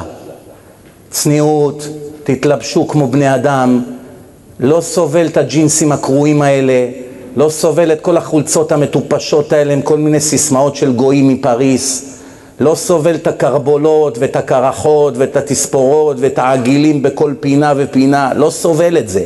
זה לא הדרך של בניי. הקעקועים האלה זה לא הדרך של עם ישראל, כתוב בתורה לא תהיה בך כתובת קעקע, יש אזהרה על זה, זה עבירה מה, מהתורה. הרי הרבה מאלה שעשו כאן קעקועים, אם היית מגיש להם לאכול חזיר, לא היו מוכנים. זה יותר גרוע קעקע, הרבה יותר גרוע מלאכול חזיר. אדם עושה נקודה, נקודה קעקוע, נקודה קטנה בגודל של מחט, זה הרבה יותר גרוע מלאכול את כל החזיר שלם. חי. בלי לבשל אותו, חי, אוכל אותו עם העיניים ועם הלשון ועם האף שלו המגעיל. יותר גרוע לעשות קעקוע מלאכול ככה את החזיר או את הסוס. למה? איך אני יודע שזה יותר גרוע? זה עבירה מהתורה וזה עבירה מהתורה. אז איך אתה יודע שזה יותר גרוע? אדם יכול עכשיו לקחת חזיר, אוכל אותו בבית, ואף אחד לא ראה ולא שמע. בא עם הסלים, לא בדקו לו עכשיו בציציות מה הוא הביא לאכול, כן? עלה הביתה, בישל לו את החזיר, כל השבוע אוכל אותו. אדם הולך עכשיו עם קעקוע, יורד לחוף הים, של הדתיים. מוריד את החולצה, I love New York, על הגב שלו עכשיו. עכשיו כל בן אדם שהולך מסתכל על הקעקוע, אומר תראה את זה, כיפה, ציצית, תראה איזה קעקוע עשה, וזה צילם את אשתו, וזה את קריסטין, וזה אחד, השם, אני אוהב אותך, שמע ישראל, כל אחד והשטויות שנכנסו לו באותו יום בראש, זה עבירה שהיא נמשכת כל עוד אתה חי. ביום שעשית, עברת על איסור מהתורה שאסור לקעקע את הגוף. זה עבירה אחת מן התורה. לא תהיה בך כתובת קעקע, אסור לקעקע את הגוף. אסור לעשות שרטת, יש גם שריטות מסוימות שאסור. חייבים לשמור על הגוף כמו שהתקבל. אבל משהו מעניין יש כאן. העבירה עצמה של הקעקוע היא כלום, כלום, ביחס לחילול השם. הקעקוע עצמו זה כמו שאכלת פעם אחת חזיר, אותו דבר בערך, פלוס מינוס. אדם נכשל פעם אחת, אכל טרף, הלך אכל בשר באיזה חתונה, לא היה כשר, עבדו עליו. אכל טרף, לא שחיטה, הביאו את זה מעזה. אכל, חשב שזה בסדר, אכל, נכשל באיסור טרף. עשה קעקוע, אותו דבר, גם כן נכשל באיסור אחד מהתורה. אחרי שגמרת קעקוע, אין, הוא לא עושה מחר עוד אחד. פעם אחת עשה עבירה, זהו. אבל עכשיו כל מי שרואה את זה, עוד עבירה. חילול השם. מסתכל על זה דתי, רואה את זה, אומר, תראה את זה כמו גוי. עוד, עוד עבירה נשלחה לו לחשבון. עוד איזה אחד רואה, וואו, תראה את זה מה עשה לעצמו. עוד אחד נכנס. עוד אחד, עוד אחד. אבל איזה עבירות? של חילול השם. הכי גרוע בתורה. מדור שביעי בגיהנום, הכי גרוע, העונשים הכי קשים על חילול השם. מה יעשה? תחשוב פעם הבאה לפני שאתה עושה שטויות. כל רחוב שני פה ראיתי עכשיו מכון לקעקועים. כשאני גדלתי פה, לא היה בכל הארץ אחד כזה. היחידים שהיו עושים קעקועים זה בצורה חפרית, בינם לבין עצמם, לא היה כאלה חנויות עם שלטים, בלי בושה בכלל, ורק עבריינים גדולים היו עושים קעקועים. וזה בדרך כלל היה, אני שם פס על המשטרה או משהו כזה. היה להם כל מיני סקודים. לא היה כזה דבר שאדם נאור, אדם עם כבוד, היה מעז לעשות כזה דבר. היום יש מישהו שמסתכל על זה כדבר בזוי? לא, התרגלו. עוד מעט המגיש של החדשות יעשה לך פה קעקוע על המצח ויבוא, יגיש מבט לחדשות. גם כבר התרגלו להכל היום. אין שום בעיה. למה? אין תורה, אין דרך ארץ, החוצפה תשגה. אומרת לך הגמרא, אנחנו נגיע למדרגה שפני הדור הוא כפני הכלב. למה? מה מיוחד בכלב? אם עכשיו אתה עובר ליד חזיר, טמא, חזיר טמא, הערבי אם נגע בחזיר הוא מתעלף. חנזיר, חנזיר הוא מתעלף, רק אתה מראה לו חזיר הוא מתעלף. אם עכשיו בן אדם עבר ליד חזיר, הכניס לו ביתה, מה החזיר עושה? הולך לפינה, בורח קצת, זהו. לא נובח, לא קופץ עליו, לא נושך אותו, שום דבר. חוזר לזלול. אם האדם דחף את החמור, גם החמור משמיע איזה יללה, נגמר. האדם דחף את הסוס, הסוס קפץ רגע וגם כן ברח. נתת כף על הפרה, שום דבר. דחפת את הגמל, שום דבר. נתת סטירה לציפור, ברחה. כלב, אתה רק עובר לידו, רק הסתכלת עליו, שש שעות, אה, על הגדר, אה, נקרע אותך לגזרים. זה מה שהגמרא אמרה, אתם תהיו ככה, יותר גרועים מכלבים. אחד, אני אומנם מזדקן, אבל לא, עדיין אני עוד קצת זוכר, קצת, טיפה. בקיצור, כלב, מה עשיתי לך? זה עשיתי לך ככה עם היד. עברת ליד הגדר של השכן, עשית לו ככה, אה, שש שעות, אתה כבר הלכת, התחתנת, חזרת, אה, יש לך כבר ילד ועוד נובח. מה קרה? איזה נקמה! לא עוזב, נוקם ונותר. לא עוזב אותך, בכל מחיר עד שלא יחסל אותך או לא נרגע. זה האינטרנט היום. רק אדם הלך לאיזה מסעדה, 30 שנה הם בביזנס, מגישים אוכל טוב, משרתים את הלקוחות, איך קרתה פשלה? המלצר, אני יודע, אמר לו תביא את זה well done, הביא לו את זה לא כל כך מבושל. מה, מה אתה מביא לי? אני זה, שילמתי 100 דולר, מה הולך פה? מתעצבן, אדוני, מפצה אותך, הולך, כותב עליהם מגילה, מגילת העצמאות. גמר אותם, גמר להם את הביזנס. שם להם איזה, אני יודע מה, בכלל, מוסיף, משפץ, גומר אותם עד הסוף. הם יפסידו עכשיו מיליונים על טעות קטנה, בלי כוונה, של שתי דקות. אין בכלל פרופורציה, איזה רשעות. בכלל, מה הולך פה? תראו, מה הולך פה? אחד אוכל את השני חי. לא יאומן, מה שקורה, איזה קללות בפייס, זה תרבות דיבור נוראית. בושה וחרפה שהידרדרנו לשפל הזה. בושה כזאת נוראית. אני לפעמים קורא איך הגויים מגיבים ואיך הישראלים מגיבים, ואני מתבייש. אומר, אנחנו עם, בנים של הקדוש ברוך הוא, תראה איך נהפכנו, איך, תראה איך אנשים מקללים. איך מקללים רבנים? הערבי לא מבין איך זה ייתכן כזה דבר, שהם מקללים את החכמים שלהם ככה. רק הערבי לא יודע שזה קללה שנכתבה לפני אלפיים שנה על ידי חז"ל בגמרא. זה הוא לא יודע, כי קשה להאמין איך זה ייתכן כזה דבר. הגמרא אומרת, החוכמה, החוכמה היא תסרח בעיני הציבור. יראי חטא ימאסו. מי שיש לו יראת שמיים, אוטומטית נהפך לאויב הציבור פה. לא סובלים אותו, חרדי, אוח. אתה מדבר עם בן אדם, הוא לא עונה לך. רואה אותך עם כיפה, לא עונה לך. לא יאומן, איזה עזות פנים. אתה מדבר עם נאצי בארצות הברית עם צלבי קרס, עונה לך. מראה לך שהוא שונא אותך, אבל עונה לך. הוא מתבייש להתעלם ממך. הלכנו פה לאיירפורט, שאלתי איזה אחד שאלה, הסתכל עליי, לא עונה. יהודי. אולי נשמעתו הייתה אפילו בהר סיני, אולי הוא ערב רב, לא יודע. אולי הוא גוי, גם, גם זה יכול לדעת. תדעו לכם רבותיי, אני אמרתי את זה אתמול בדרשה בירושלים, זה כואב אבל אתם חייבים לדעת את זה. כולכם פה אני רואה כמעט כולם פה צעירים. אבל גם מי שקצת יותר מבוגר צריך לדעת את זה למען ילדיו. מי שמחתן את ילדיו או מי שיחתן את עצמו מאה פעמים תבדקו שהישראלי או הישראלית שאתם עומדים להתחתן איתם או לחתן את ילדיכם איתם הם יהודים. כי יש סיכוי גבוה מאוד שהם בכלל לא יהודים. ואם אתה רוצה שהנכדים שלך יהיו יהודים וימשיכו את השושלת שלך תבדוק מאה פעמים כי עשרות אלפים פה במדינה, בתקשורת, בטלוויזיה, בכדורגל, בבוהמה, ברחובות, בבית הכנסת הם גויים בגלל שהסבתא שלו הייתה גויה ואף אחד לא יודע מזה. והאימא שלו כבר נולדה פה, והנכדה פה, והיא ישראלית לכל דבר, והיא תביא לך ארבעה נכדים גויים, והם לא הנכדים שלך. לא חלילה שיש לי משהו נגד הגויים, יש גויים הרבה הרבה יותר צדיקים מיהודים, אין בזה בכלל ספק.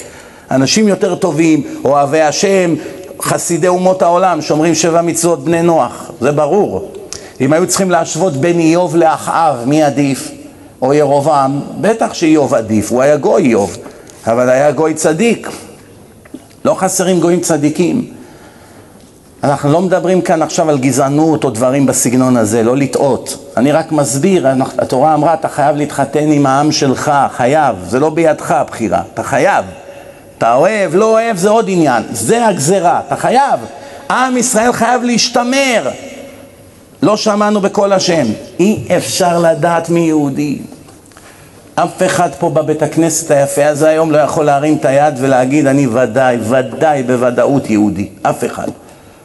אתה לא יכול לדעת. בעיה קשה מאוד. מאה. יש תימנים שלמשל עלו מתימן בלי שום תעודות, ויש אשכנזים שעלו, מה- אשכנז שברחו מקומוניזם עם תעודות מזויפות, זאת אומרת, הדורות האלה הם- אין להם. קודם כל אתה צודק, אבל לגבי תימנים, דווקא הם יש להם סיכוי הכי גבוה להיות יהודים.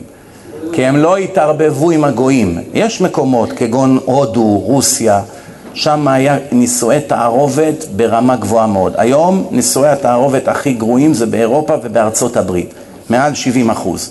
זאת אומרת, רוב היהודים באמריקה מתחתנים עם גויים. עוד שתיים, שלוש, ארבע דורות, כולם יהיה להם שמות כגון לוי, כהן, רוזנפלד וכולי, וכולם כמעט יהיו גויים. אצל הרפורמים כמעט כולם גויים, שתבין. כשאני דיברתי על מה שהיה 150 שנה לפני השואה, במקום להתרכז במסר, חיפשו לתפוס אותי בחוסר דיוק במספרים. תתמקד במסר, מה אתה עכשיו מתעסק בקטנות? העם שלנו נמק, שואה רוחנית, מיליונים, מיליונים איבדנו בנישואי תערובת בגלל שלא שמענו בקול השם, ואף אחד לא מדבר על זה. עד שכבר בא איזה אחד, שניים וצועקים, רבותיי, צריכים לעורר פה את הדור לפני שלא יישאר זכר מהעם שלנו אחרי 3,300 שנה של ייסורים. האסון לא מעניין אף אחד, מעניין אותם מה הדתי אמר. על זה הם מוכנים להשקיע מיליונים כדי להרוג אותו ולהרוס אותו. אבל מה עם מה שקורה לעם? את מי זה מעניין? לא מזיז להם בכלל. יש מציאות היום, תראו, אני גדלתי פה, אני אמרתי לכם, כשאנחנו היינו ילדים, לא גדלנו בבני ברק או במאה שערים. אבל אם היינו באים אז להורים שלנו החילונים ואומרים להם אני רוצה להתחתן עם גויה, הם היו הורגים את עצמם מצער. והם בעצמם חיו כמו גויים, לא חיו כחרדים. אבל הם ידעו, די, זהו, איבדנו את היהדות, אז אנחנו כבר לא חלק מעם ישראל. בשביל מה באנו לפה ונלחמנו, וירושלים, ואלפיים שנה של תפילות? אז הכל הלך. אז השושלת שלי נקטעה. הסבא שלי בעיראק או באיראן או בתימן שכולם מסרו נפש כדי להישאר יהודים ואבא שלו ואבא שלו עד משה רבנו הכל הלך לפח בגלל הבן שלי שלא אין לו גרם של שכל שבשביל איזה תאווה שתיים שהכיר איזה גויה הוא מוכן למכור את כל השושלת שלנו. ולהיות כזה עז פנים וכפוי טובה. למה? בשביל התענוגות שלו. פעם אני, הזמינו אותי לסעודת ראש חודש בניו יורק, בבית של איזה גביר אחד, מתכנסים שם לסעודת ראש חודש. טוב, זה, זה היה שיעור לנשים בלבד, והיה שם איזה אחד שהודיע לי מראש שהוא רוצה להביא את הבן שלו. הוא רוצה להביא את הבן שלו לדבר איתי. למה? הבן שלו יש לו חברה גויה, והאבא הוא בעל תשובה. הוא מאוד דואג שזה יתפתח לכדי חתונה, והבן היחיד שלו הלך. אז הוא רוצה שאני אדבר, ישכנע אותו, יסביר לו את חשיבות הדבר. טוב. אז הוא הביא את הבן שלו, ודיברנו ודיברנו ודיברנו. בסוף הוא אמר לי משפט אחד. מה הוא אמר לי? אל תדאג, כבוד הרב, אתה לא צריך להתאמץ. אני בחיים לא אתחתן איתה. אז אמרתי לו, אה, מה, הרבה דיברו כמוך והתחתנו ושכחו כבר מה אמרו, מה? תאווה זה תאווה, זהו. אומר לי, לא, לא, אני לא יכול בחיים לעשות את זה לאבא שלי. אבא שלי כזה בן אדם טוב, תראה, הוא נהיה צדיק, הוא נהיה שומר מצוות. איך אני אוכל אחר כך כל החיים שלי לחיות בדעה שאני מצער את אבא שלי? ילד אמריקאי, עשרים ומשהו.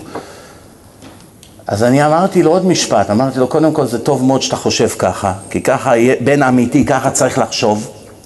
אבל למה אתה לא חשבת קודם איך תצייר את האבא היותר חשוב שלך?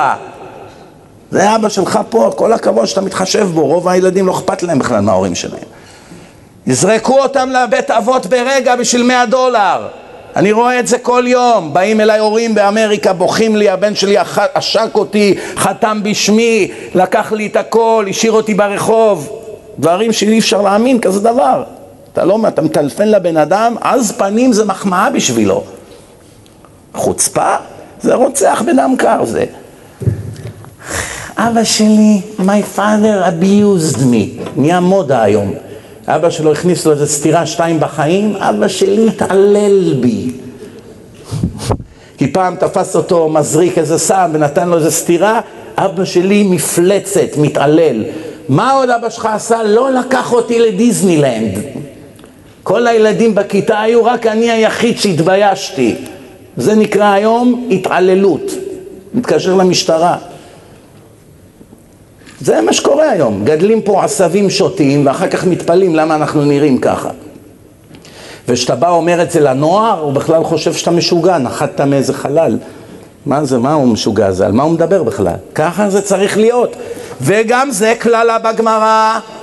הגמרא אמרה, בנים ילבינו פני זקנים, צעירים יתעללו בזקנים, יעשו מהם צחוק, בדיחות. כשאני הייתי ילד כאן, עלתה לה, לאוטובוס אישה בהיריון או איזה זקן או זקנה, כל הצעירים החילונים באוטובוס עמדו. גברת, אדוני, בוא שב בבקשה, תביא את הסלים. בן אדם היה רואה איזה שכנה עולה, לא היה מעליות בבניינים כמו היום. אז היה רואה איזה עכשיו איזה מבוגר או איזה בא עם סלים, כולם רצים, בואו נעזור לך, נעלה. ככה זה היה. אבל, אבל הקללה, אין מה לעשות, משיח בדרך. משלמים עכשיו את המחיר, לפני הסוף, לפני הסינון. אז מה כתוב שם? ירא חטא ימאסו. כל מי שיש לו יראת שמיים, אחד שמקפיד בכשרות, ההורים שלו שותים לו את הדם. פנאט. הרב הזה שטמטם אותך, אני אהרוג אותו, תגיד לי איפה הוא, פנאט, קיצוני, לא רוצה לאכול טרף, מה פשעתי? יש ספק על הבשר הזה. הבן אדם שמוכר אותו הוא לא, הוא לא שומר שבת, אין לו שום כבוד להשם. הוא מאכיל את עצמו בבשר פיגולים, אכפת לו ממני? במיוחד שזה עולה לו רבע מחיר מעזה, או עשירית המחיר. הוא אכפת לו ממני, את עצמו הוא מאכיל עכברים בתאילנד. אז אותי הוא יביא לי בשר שעולה פי ארבע בכשרות שלו? איך אני יכול לסמוך עליו? בגלל שהוא שם איזה שלט בחלון כשר? מה זה השטויות? אבל אנשים לא מבינים, מרוב בורות, כל מי שרק שומר על מצוות פשוטות שבתורה מצטייר כאיזה קיצוני פנאט. אדם שרוצה לשמור שבת כהלכתה כמו שצריך, 500 אויבים מסביבו, בני דודים, דודים, שכנים ורבנים מזויפים.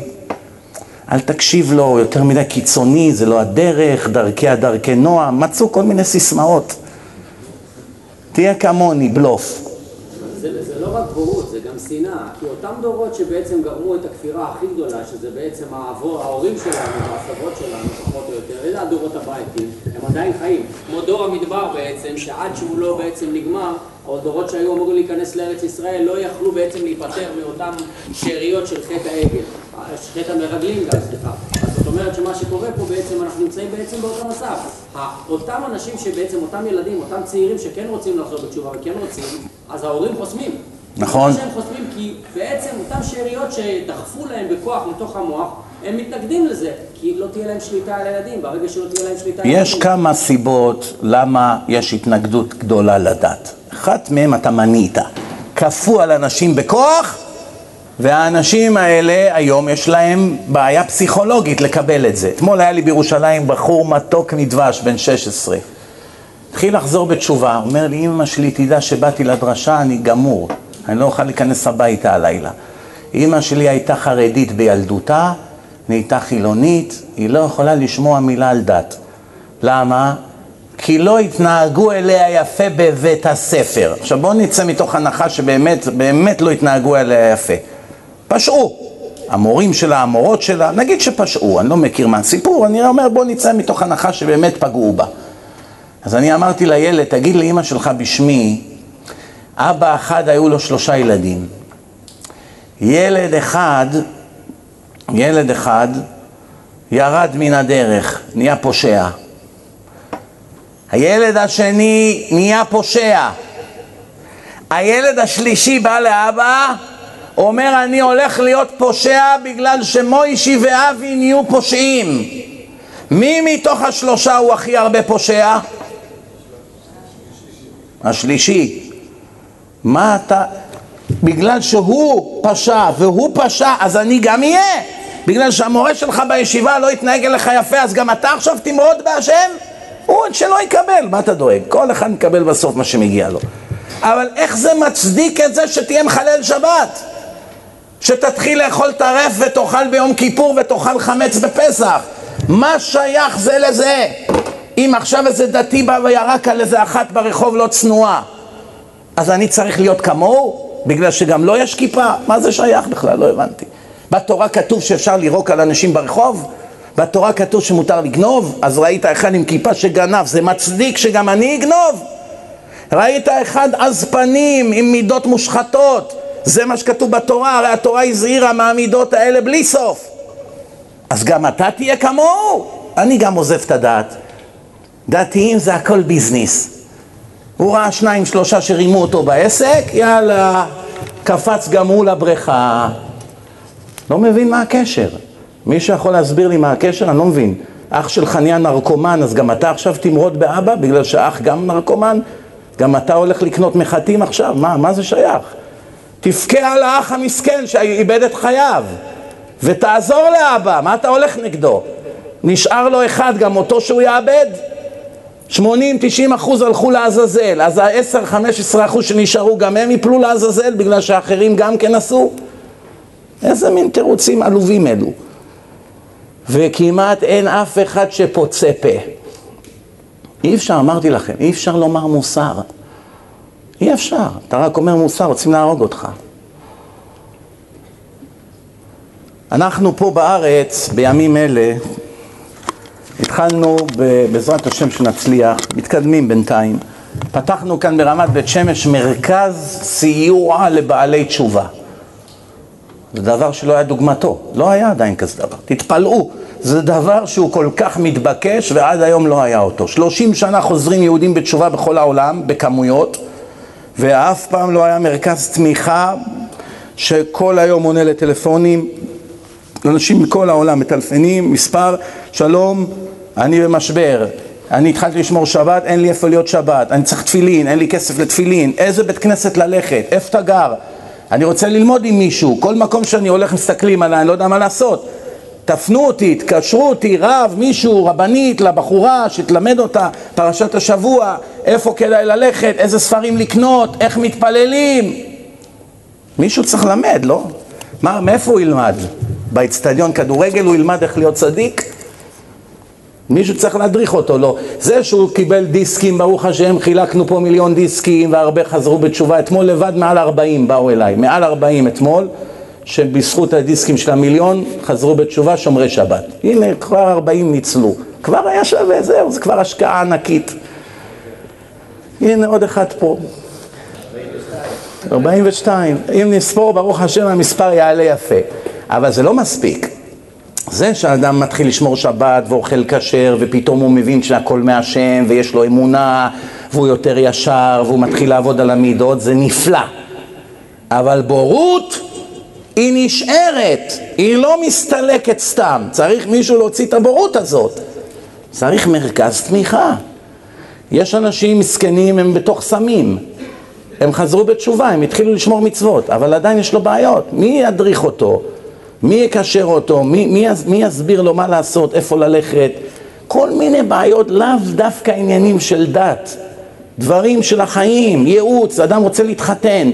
יש לו בחורה, יש בה מעלות, יש בה חסרונות. הוא מתלבט, הוא לא יודע אם זה כדאי או לא. למשל, היא בחורה מאוד טובה, היא נחמדה, היא יפה, היא אוהבת אותו, אבל יש לה פייסבוק עם 500 ידידים. זאת אומרת, הוא יהיה נשוי לה עם עוד 500 נספחים. אז הוא שואל עכשיו אם כדאי, כבוד הרב. הוא בחור בן 21, תמים, מסכן. מה, מה הוא יודע על נישואים? אם לא יהיה מרכז צמיחה, מישהו יפנה אותו לאיזה רב, שיפתח לו את העיניים, שיסביר לו מה זה יגרום לו בחיים. הרי המרכז צמיחה הזה יכול למנוע ממנו עוד שנתיים להיות עם שני ילדים גרוש, משלם מזונות, קבור לכל החיים. אותו דבר לבחורה. יש הרבה אנשים פה שעשו טעויות תמימות, בתמימות, הם לא, לא, לא מרוע, וגמרו רע מאוד.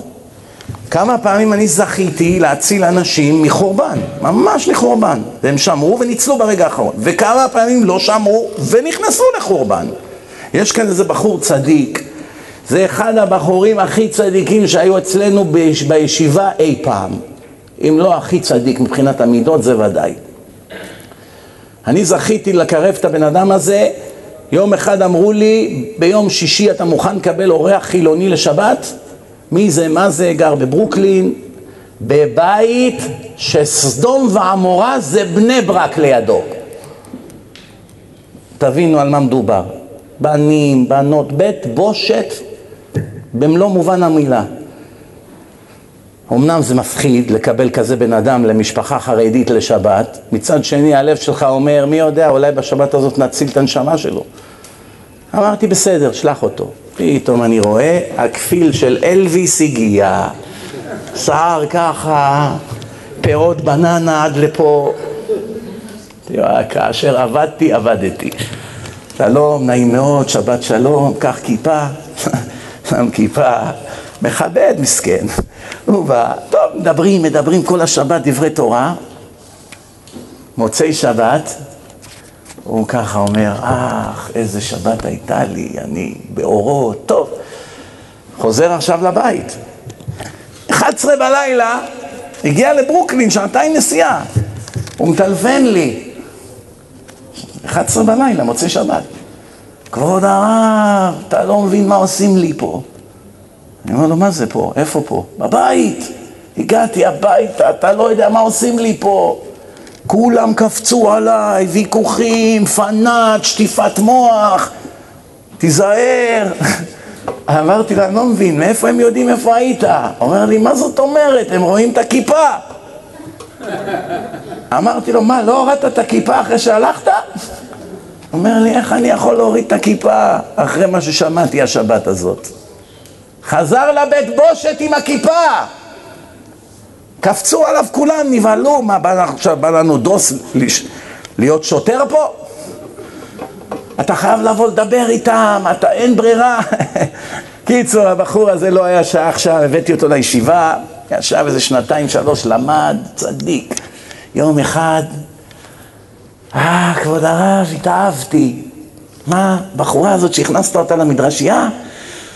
יצאתי איתה לשידוך, בדיוק מה שחיפשתי. אמרתי ששש, תנחת, תנחת, קח אוויר, תירגע. מהר, מהר אני בא לישיבה, אחד בלילה. מהר אני בא למגורים, ישבתי איתו במדרגות, לא יודע, שעה, שעתיים, שלוש.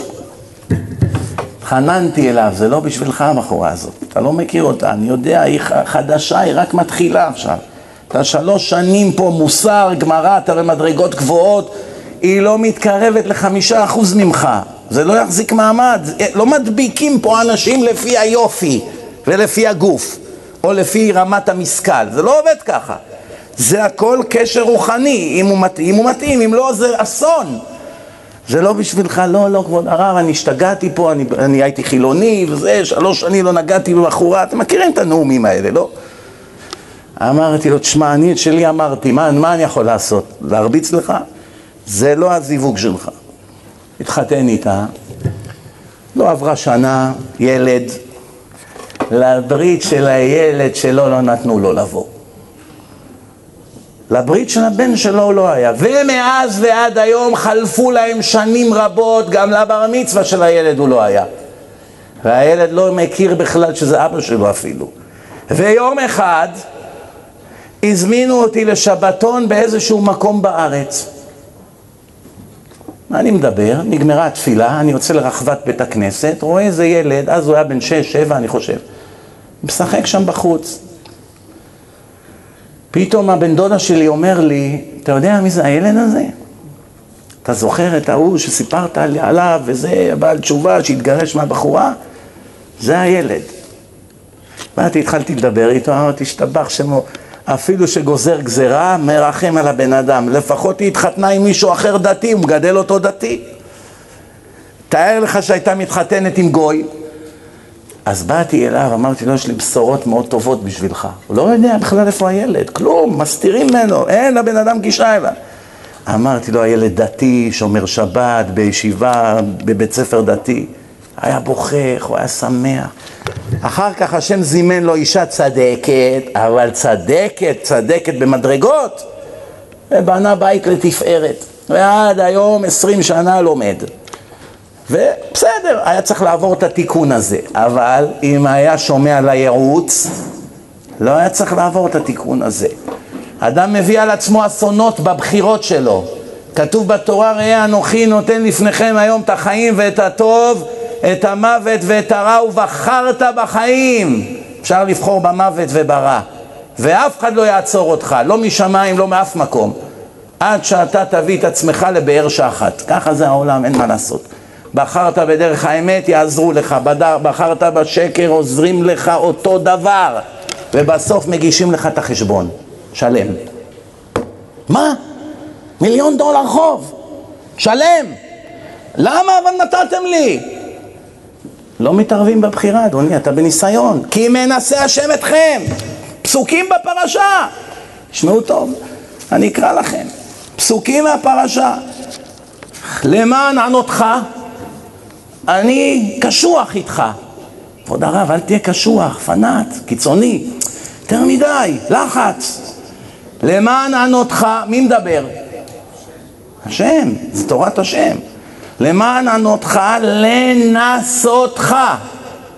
אני מנסה אותך בעינויים האלה. מחלות, בעיות, רווקות, מס הכנסה, צבא, טרור, חום, אין עבודה, אבטלה, מה לא, דיכאונות, חסר צרות? אם אבוא לפרט את רשימת הצרות שאני שומע כל חודש, הזמן יכלה והמה לא יכלו. כל פעם שחשבת ששמעת כבר את כל הטרגדיות האפשריות, בום, משהו שאפילו לא חלמת עליו בה. וזה רק מחמיר. אומר לך הקדוש ברוך הוא, למען ענותך לנסותך. אני מנסה אותך. קיבלת עכשיו סטירה, תפס אותך שוטר, הכניסו אותך למאסר.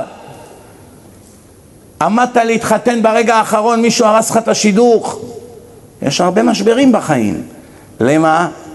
לנסותך לדעת את אשר בלבבך. הלב שלך עכשיו במכונת אמת בשמיים, בוחנים אותו. התשמור מצוותיי אם לא. עדיין תישאר נאמן לי ותשמע בקולי, או רק שטוב לך אתה איתי? שנתתי לך איזה סטירה שתיים, אתה מיד יורק עליי ומפנה לי את הגב. זה הניסיון של החיים, רבותיי. כבוד הרב, מאז שחזרתי בתשובה, רק מכות נוחתים עליי. מה יהיה, כבוד הרב? אני חוטף רק מכות. הנה, אני אשמיע לכם הודעה מלפני שעה. מלפני שעה. שמעו בעצמכם, בואו נראה אם אני אמצא את זה. כל דקה הודעות כאלה מגיעות. מאז שחזרתי בתשובה, כבוד הרב, אני רק סובל. אני לא סוגר עסקאות. מה יהיה? הוא חשב, הוא עכשיו יהיה דתי חודש, חודשיים, שלוש, הוא יהיה שותף של ביל גייטס. ככה הוא חשב. מחלקים פרסים, לא? מה, כתוב בתורה שהקדוש ברוך הוא נותן שכר לצדיקים, זה אחד משלושה עשר עיקרים של התורה, לא? משפחה. שמעתם? אז ברוך השם, עכשיו הוא כבר עשה פגישה עם הרופא. הוא אמר, לא מספיק פעמיים, עוד קצת לנקות את העוונות. אבל אנשים לא למדו תורה, בגלל זה הם שואלים שאלות של גן ילדים. הנה, אני אקרא לכם מה שאמרתי לו, תראו, זה בפרשה שלנו, מחרתיים. תיזכרו בזה בשבת. אומר, למען ענותך לנסותך לדעת את אשר בלבבך, תשמור מצוותיו, אם לא, ויענך. אני מענה אותך, הקדוש ברוך הוא אומר. כל זה זה ניסיון, תירגע. מה כתוב? למען הודיעך כי לא על הלחם לבדו יחיה האדם. לא באת לאכול בעולם הזה רק. אם הייתי רוצה שתאכל ותהנה מהמסעדות ומהסטייקים, הייתי עושה אותך שימפנזה. הבאתי אותך בתור בן אדם, כי יש לזה תכלית.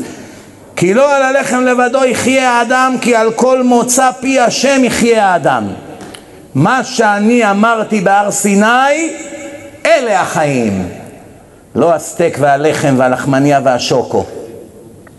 גם את זה צריכים, אם לא נמות, מה נעשה? אבל מה זה החיים האמיתיים? מה שיצא מהפה שלי בהר סיני. מה? אנוכי השם אלוקיכם אשר הוצאתי אתכם מארץ מצרים. לא יהיה לכם אלוקים אחרים על פניי. זה עשרת הדיברות, אלה שתי הדיברות שהשם אמר בקול רם. לא תישא את שם השם לשווא, אני לא חבר שלך. תלמד לנהוג בי בכבוד וביראה. ומה הרביעי? שמור את יום השבת. זה אות, אות אי ביני וביניכם. אתה רוצה להיות שייך אליי, להיות שייך לעם שלי? כרטיס הכניסה, המפתח, המפתחות להיות שייך לעם שלי, לפני כל דבר ודבר, שבת. אתה שומר שבת, נכנסת ליהדות. לא שומר שבת, הרי אתה גוי גמור לכל דבר. הלכה ושולחן ערוך, שבע פעמים זה חוזר. גם ברמב"ם, גם בגמרא, גם בזוהר, גם בתורה, גם על הקיר, בכל מקום, גם בשמיים. מחלל שבת בעיניי זה מאה אחוז גוי. הוא נפטר, לא תקברו אותו בבית קברות יהודי, שימו גדר. אני לא מסכים שהוא ייקבר עם יהודים. בושה יותר גדולה מזאת יש? זה האמת, אבל אני יודע שלא ידעתם את זה. וגם אם שמעתם את זה עכשיו ממני, כנראה שאתם גם כן לא מאמינים. אתם מחר תרוצו לשאול, מה זה נכון?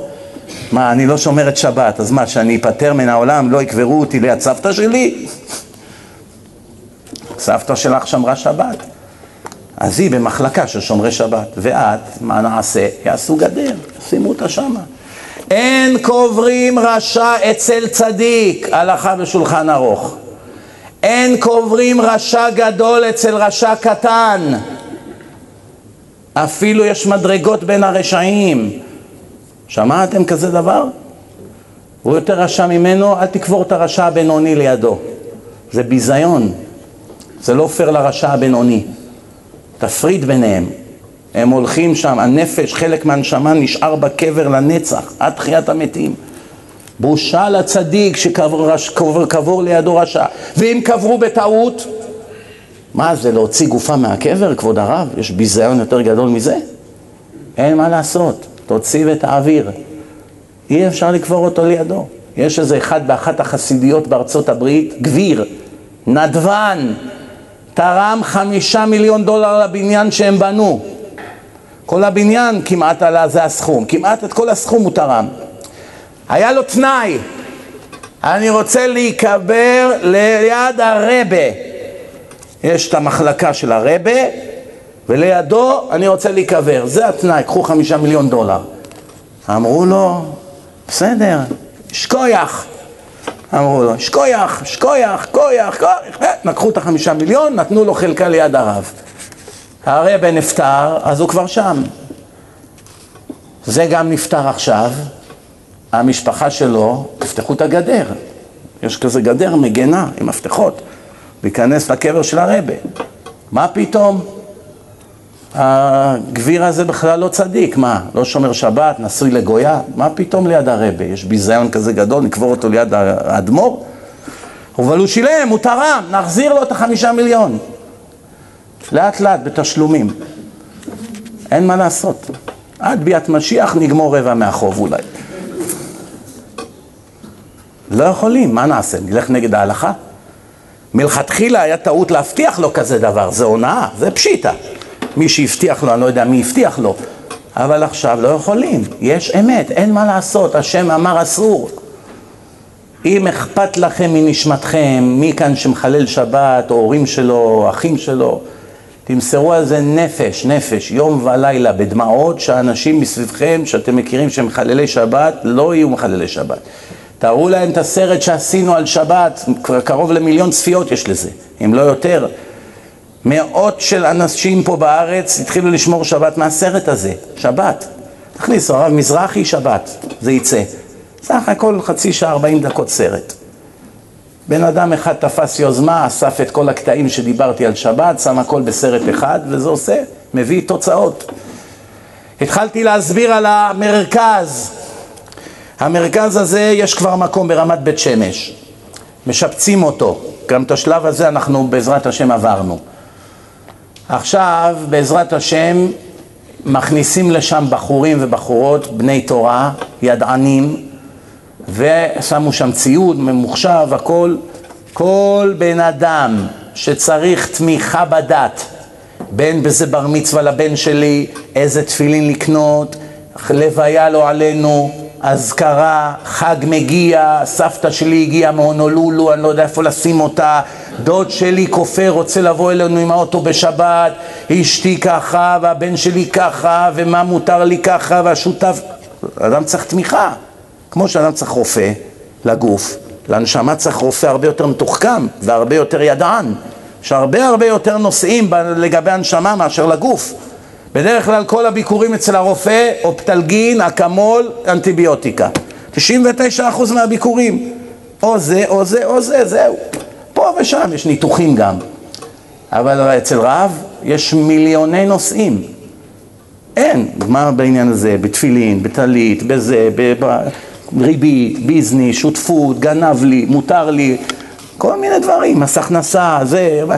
להצביע, בחירות, כל כך הרבה נושאים, צניעות, מותר לי ככה, חתונה של הדוד, אם אני לא אלך הוא ייפגע, הוא עזר לי, הוא הכניס אותי לישיבה, אבל הוא מתחתן עם גויה, מותר לי רק לבוא להגיד מזל טוב, מותר לי לבוא לחתונה מעורבת, אני רק אהיה דקה, אני אצא, והוא מכריחים אותי, ואבא שלי לוחץ עליי, וזה כיבוד הורים, ואשתי אומרת, אם אתה תעשה ככה, אני מוכנה בשבילך לעשות ככה, שאלות קשות. מרכז לתמיכה בבעלי תשובה. כל אחד מכם יחזיק את הטלפון שלו עכשיו וישלח אס.אם.אס או הודעת וואטסאפ עם השם שלו או האימייל שלו למספר הזה. ירשמו אתכם בסיסטם. כל פעם שיהיה לכם איזה בעיה לא עלינו, אתם צריכים שאלה, תשובה, תמיכה, עזרה, יש לכם כתובת. אני לא יכול לענות לעשרות אלפי אנשים כל יום, כן? יש מקום, המקום הזה נבנה ויגדל בעזרת השם. 058 513 2627 אני חוזר, 058 513 2627 עכשיו תשלחו הודעת וואטסאפ או, או אס.אם.אס, יכניסו אתכם לסיסטם ויתקשרו אליכם וירשמו אתכם כל מה שצריך וכולי. ו... מה? אם אין הודעות, אני לא יודע, אין לי תשובה לשאלה הזאת. בעזרת השם, אולי בטלפון של מישהו אחר, אפשר לשלוח את הטלפון שלכם גם כן. טוב, יש לנו כאן עוד דבר. היום התמזל מזלכם, באתם לפה, ואתם יכולים לקבל מתנה יפה מאוד. כידוע לכם, חילקנו הרבה הרבה דיסקים, אבל דיסקים, על כל דיסק יש 30 שעות של הרצאות, וזהו. עשינו על דיסק און קי, flash drive, קטנצ'יק, אתה מכניס את זה באוטו, יש קרוב לאלף שעות אם לא יותר, כל הסרטים וכל ההרצאות בעברית, של כל השנים, הכל בדיסק אחד. הוא מתחבר לטלפון, תראו איזה יופי, קטנצ'יק חמוד. הוא מתחבר למחשב, לטלפון, תראו, יש לו חיבור לטלפון מצד אחד, יש לו חיבור USB למכונית, לטלפון, לטלוויזיה בבית. יהודים תורמים את זה, כל מי שאתם יודעים שיכול להתחזק, יש כאן מהתחל, מכל הרמות, מרמה א' עד רמה ת', מסודר לפי הסדר, הכל שלי. ומי שיודע לתת את זה לאנשים בתור מתנה, יכול לקבל את זה בחינם מתרומות של אנשים. אחר כך אפשר לקנות את זה גם כן במחיר של 70 ומשהו שקלים, שזה כלום, יש פה 32 גיגה בייט. זה שעות על גבי שעות רק להכניס לפה את החומר. יש פה, אני אומר לכם, אולי בסביבות 50 או 60 דיסקים מלאים של mp3 בתוך זה. וזה בגרושים, אנחנו אף פעם, ברוך השם, לא עשינו את זה למטרות ביזנס, הכל חילקנו פה בחינם מאז ומעולם. המטרה היא להציל יהודים, לא לעשות פרנסה פה. פרנסה השם ישלח ממקום אחר. המטרה היא לקרב יהודים. כל מי שיכול, ייקח, הנה שחר שם היה נאמן שם מאחורה, תיקחו ממנו ביציאה החוצה, גם תיקחו לחברים, לשכנים, לאחים, כדי שנציל עוד כמה נשמות על הדרך. אני רוצה רק לסיים שתי דקות, שלוש דקות אחרונות, עוד פסוק או שניים, כדי שנצא מפה עם הבנה גמורה על הפרשה שמתקרבת. וידעת עם לבבך כי כאשר ייסר איש את בנו, השם אלוקיך מייסרקה. כמו שאבא קשוח עם הבן שלו מתוך אהבה אליו, ככה אני לפעמים מצליף בך כדי להעיר אותך, כדי שלא חס וחלילה תאבד לנצח. לכן, כשאתה מקבל סתירות, תשמח. יישמר לך פן תשכח את השם אלוקיך. לבלתי שמור מצוותיו. כבוד הרב, אני מסורתי. הייתי פעם דתי, קשה לי, בעבודה לא נותנים, אשתי לא מסכימה. מה אכפת לי מהדברים האלה? מה התירוצים העלובים האלה? יש עכשיו בורא לעולם? כן. הוא נותן לך חמצן? כן. הוא נותן לך מים וקיבה לעכל את המים ואת האוכל? כן. הוא ציווה עליך לעשות א', ב', ג'? כן. אז מה ההתלבטות? לא הבנתי. ההתלבטות היא שהיום ההורים הם מאוד חלשים, והיום אתה לא יכול לעשות שום דבר כדי לחנך ילדים. וברגע שמישהו מקבל כאפה מבורא עולם, שהוא לא רגיל לקבל את זה מההורים שלו, הוא לא יודע איך לאכול את זה, כי הוא ישר, איך אומרים, מתקפל. גם בזה צדקת. זה אחד הבעיות של הדור. דיברתי על זה בראשית הדרשה היום. אי אפשר להגיד לנוער מוסר, אי אפשר לחנך ילדים, אתה צודק. אפילו בישיבות יש כבר פורקן עול. אבל תדע לך שכל זה זה במסגרת הקללה שתבוא לפני ביאת משיח. חז"ל אמרו את זה. פני הדור הכוונה כולל הדתיים, כפני הכלב. תראה את המחלוקות בבתי כנסת, מלחמות, מריבות, הבן של האדמו"ר הראשון נגד הבן השני, הדתי הזה נגד הדתי השני, החסיד נגד ההוא וההוא נגד ההיא, כולם נגד כולם, קנאה, רדיפת כבוד, פוליטיקה עלובה, אנשים בשביל הכבוד שלהם מוכנים שמיליון יהודים ימותו, העיקר שהכבוד שלו לא ירד במילימטר. לא אכפת לו, אבל חורבן אתה זורע בעם, תוריד כבר את הגאווה הזאת, מספיק. שום מחיר, פגעת בי, אני ארמוס אותך עד הקבר. לא, אבל מה עם השם? אבל מה עם המסכנים? מה אכפת לו מהם בכלל? מתי כן היה אכפת לבן אדם? חוץ מהאגואיסטיות והאנוכיות. אומר לך הקדוש ברוך הוא, תיזהר לך, איך אומרים בארץ? דיר באלק. שלא תעיז לשכוח אותי. אם אתה תפסיק לשמור את מצוותיי ואת חוקותיי אשר אנוכי מצווך היום, בעיניי שכחת אותי. שכחת אותי? חס וחלילה אני אשכח אותך. וואו וואו וואו וואו. מה יקרה חס וחלילה אם השם ישכח אותנו? מה יהיה איתנו? מי אתה? לא מכיר. מה זה? אני בן... אני משה כהן. לא מכיר. אבא שלי זה הרב, אה, זה, אברהם כהן, הכהן, הצדיק, המקובל, ראש המקובלים של בית אל. אותו מכירים טוב, ברוך השם, צדיק. נו, אני בן שלו. גם עשו היה בן של יצחק. לא רק זה, ינזפו בו בבית דין של מעלה, איך אתה מעז להגיד את השם של אבא שלך פה? מה זה אבא שלי? מה? גידל אותי, מה? עשיתי לו קפה כל בוקר. שלא תעיז להגיד לשפתיים הטמעות שלך את הפה של האבא הצדיק שלך פה. כי אבא שלך עכשיו הוא ליד משה רבנו והרמב"ם ורבי שמעון בר יוחאי ואתה הולך למקומות הכי מטונפים שיש. מה אתה מבייש את אבא שלך? מה אתה בכלל אומר שזה אבא שלך? ילד שירד מהדרך אמר לי באחד המקומות באמריקה, כבוד הרב, אני יכול להגיד לך מי אני, אבל תשמור את זה בסוד. שלא תגיד פה לאף אחד. אני הבן של הרב פלוני אלמוני. קיבלתי שוק, כמו גוי גמור. אומר לי, אני לא רוצה שאף אחד ידע. למה? לא רוצה לבייש את אבא שלי שיצא לו בן כמוני. אמרתי לו, לפחות קצת שכל עוד נשאר לך.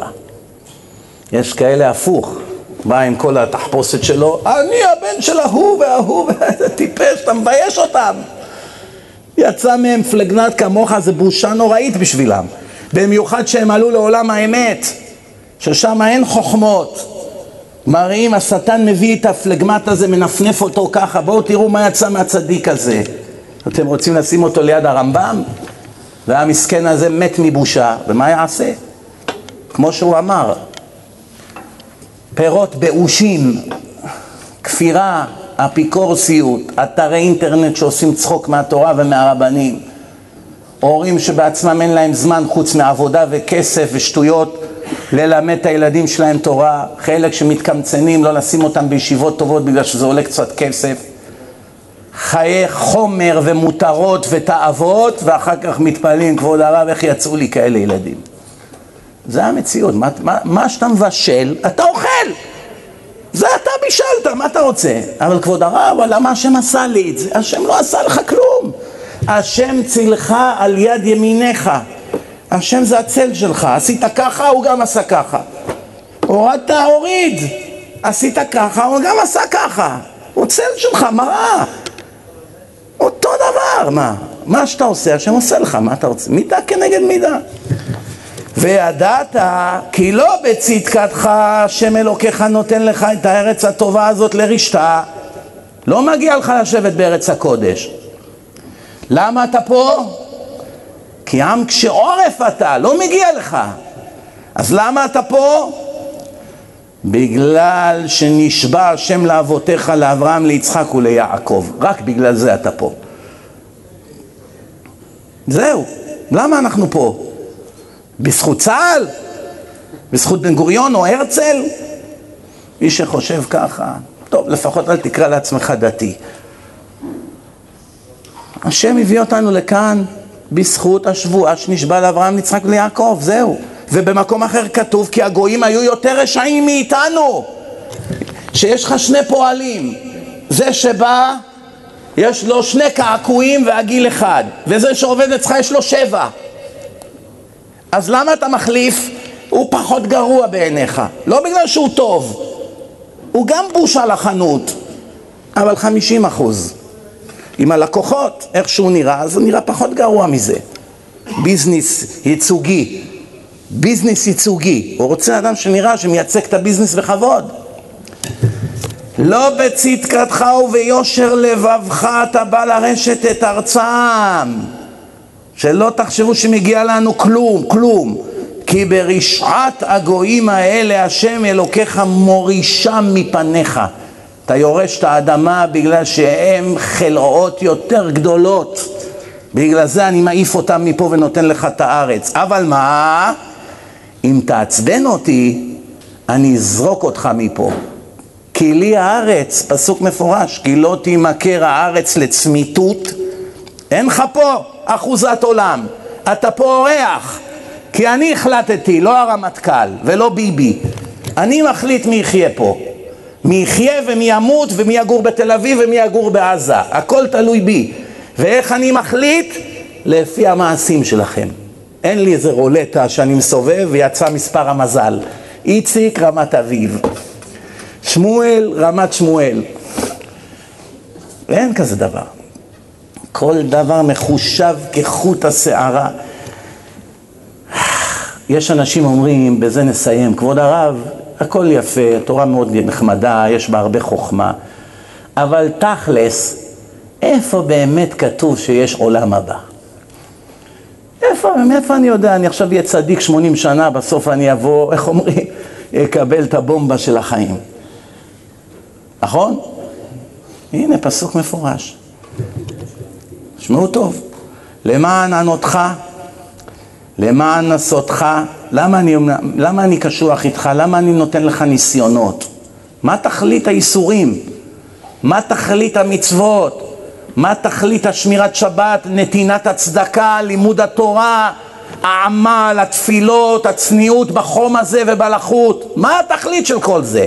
מה, אני יושב בשמיים ונהנה לראות אתכם מזיעים וסובלים? מה, מה, מה התכלית של כל זה? חסר לי משהו? אני לא מושלם בלעדיכם? לא הייתי מושלם לפני שבראתי אתכם? חס ושלום. מה התכלית? התכלית היא להטיבך באחריתך. ביום שתמות, הטוב יתחיל.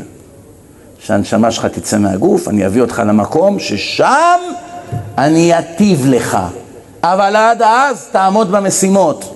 כי אם לא, תישאר ערום מכל, עם חשבון מינוס אינסופי, שיכאב לך מאוד מאוד לכסות את המינוס הזה. זה אני מבטיח לכם. אחרי קריאה של מאות של מאות של ספרים בנושא, אם זה בפשט ואם זה בקבלה. לא כדאי לכם להגיע לניסיון הזה. שאדם יגיע לבית דין של מעלה ועכשיו הוא רואה חשבון שמתחיל מכאן עד סוף העולם. וצריכים לשלם על כל אחד ואחד וזה כואב כאב נורא. ולכן מי שחכם יתעורר היום, לא מחר. עוד הלילה, מחר שבת, זהו, מחר כבר הוא יתחיל לשמור שבת. לא שבת הבאה, מחר! אין רשות עוד דקה להיות רשע. עדיף, כתוב, תשמעו מה, מה אומרים חז"ל, עדיף שאדם יהיה כל שבעים שנותיו שותה, שותה, בטית, פיגור, כולם צוחקים עליו ברחובות, הולך עם הסלים, כל הילדים רצים אחריו, תעשה ככה, תגיד ככה, יושן על הספסל, כל פעם שהוא מופיע כולם צוחקים, מקניטים אותו, בושה נוראית, מסכן, שותה. יש לו קצת כסף, מחלק, הוא לא מבין, לא יודע מה טוב, מה רע. ילדים, ילדים לפעמים יכולים להיות אכזריים, לא בכוונה לפעמים, אבל זה מציאות. עדיף שיהיה המסכן הזה שהולך עם הסלים ולא יתרחץ שנתיים ככה וכולם צוחקים עליו שבעים שנה ולא יהיה רשע שעה אחת בחייו לפני הקדוש ברוך הוא. רשע, מה זה רשע? לא אכזר, רוצח, אגרסיבי ואלים, לא. רשע מתגלח בתער, זהו. אוכל במסעדה לא כשרה, אוכל פיצה בפסח. מאוד הומני, אוף, איזה אדם הומני, ראש ממשלת ישראל. מה עשה? אכל שרימס. אבל מה, רצח מישהו? מדבר, מתנסח יפה, שופט בבג"ץ.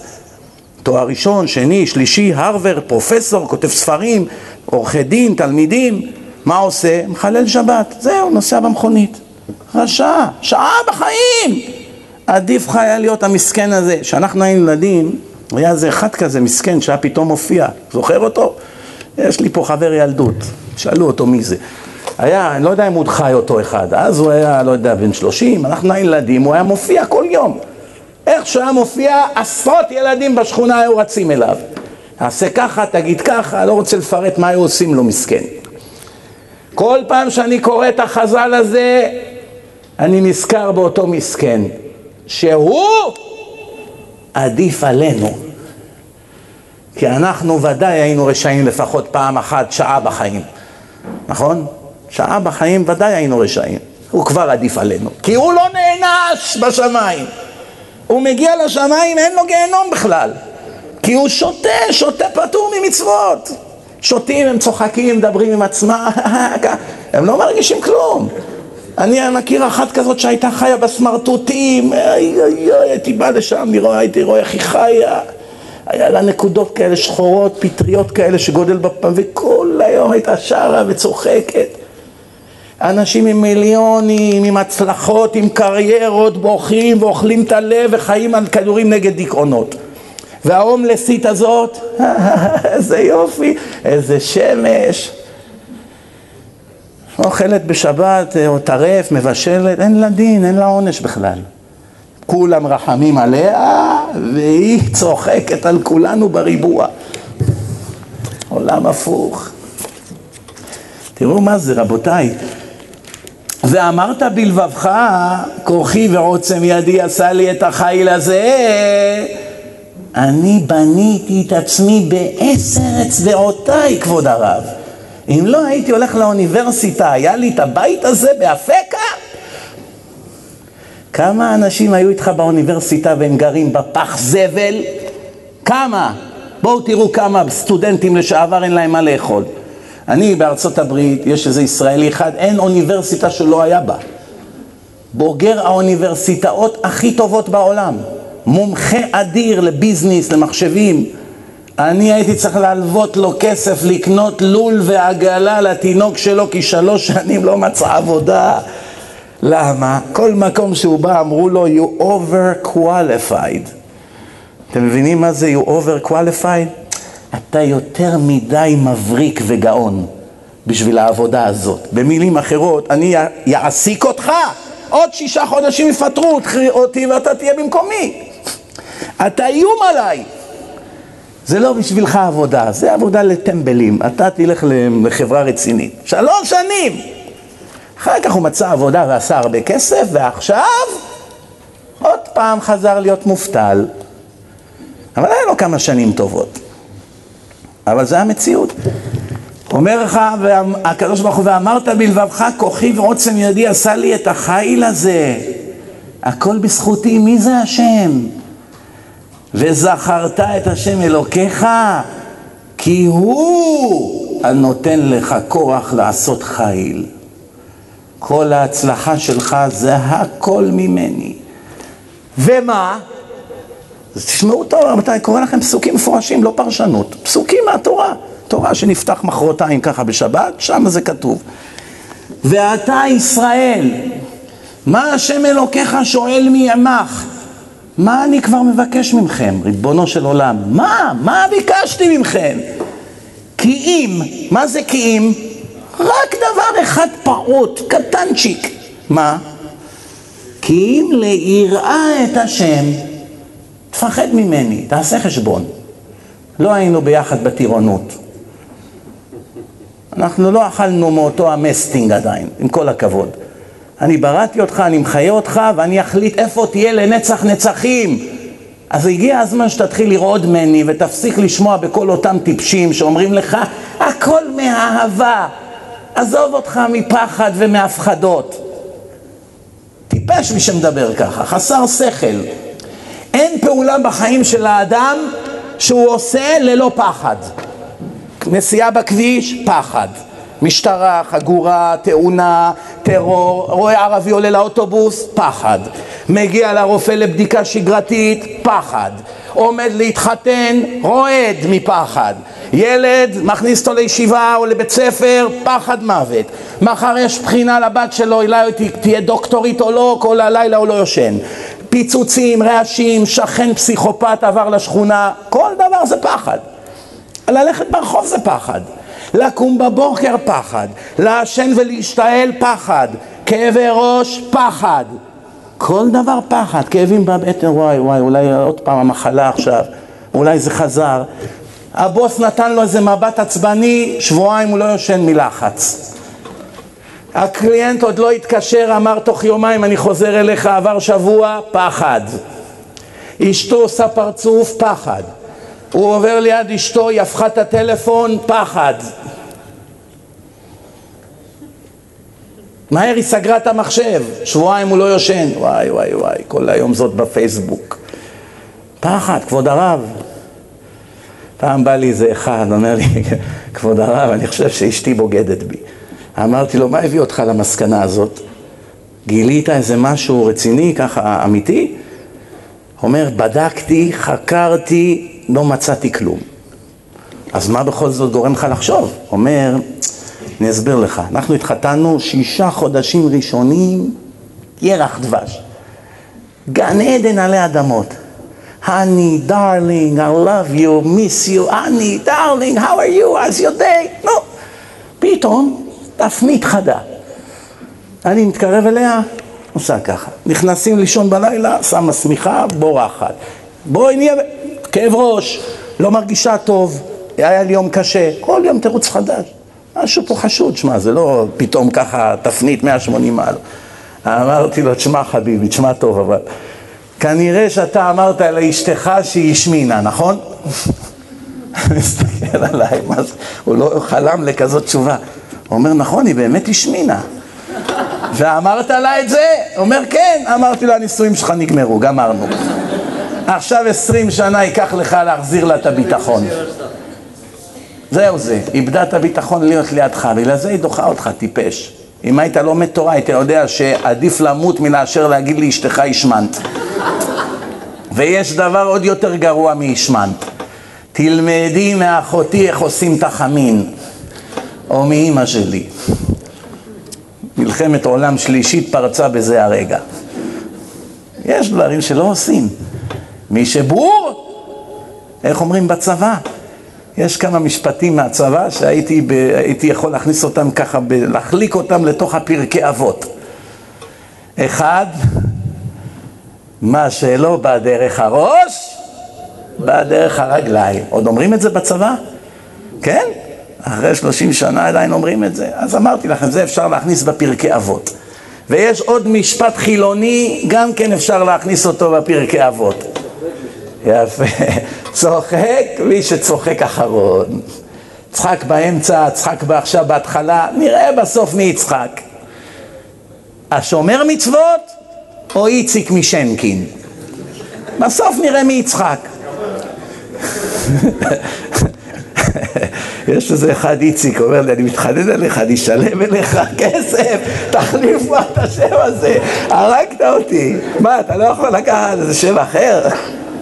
ויש לי איזה חבר אחד, הוא סורי חלבי, הוא בן 70, נראה טוב, טייקון של נדל"ן בברוקלין. פעם אני אמרתי, בן אדם כבר בן 70, זקן. למחרת הוא אמר לי, אני חייב ללכת איתך לארוחת ערב, דחוף. אנחנו יושבים, אוכלים ככה לפני הדרשה, אומר לי, אני יכול לבקש ממך טובה? אתה הרגת אותי השבוע, אני שם דיסק שלך באוטו, פתאום אני שומע בן אדם בן 70, זקן, אני בן ש... אומר, אני בן 70, אני מרגיש נער. למה אתה עושה אותי זקן? אמרתי, טוב, מאז אני כבר התחלתי להגיד בן 80. בגללו, כל פעם שאני בא להגיד בן 70 אני נזכר בו.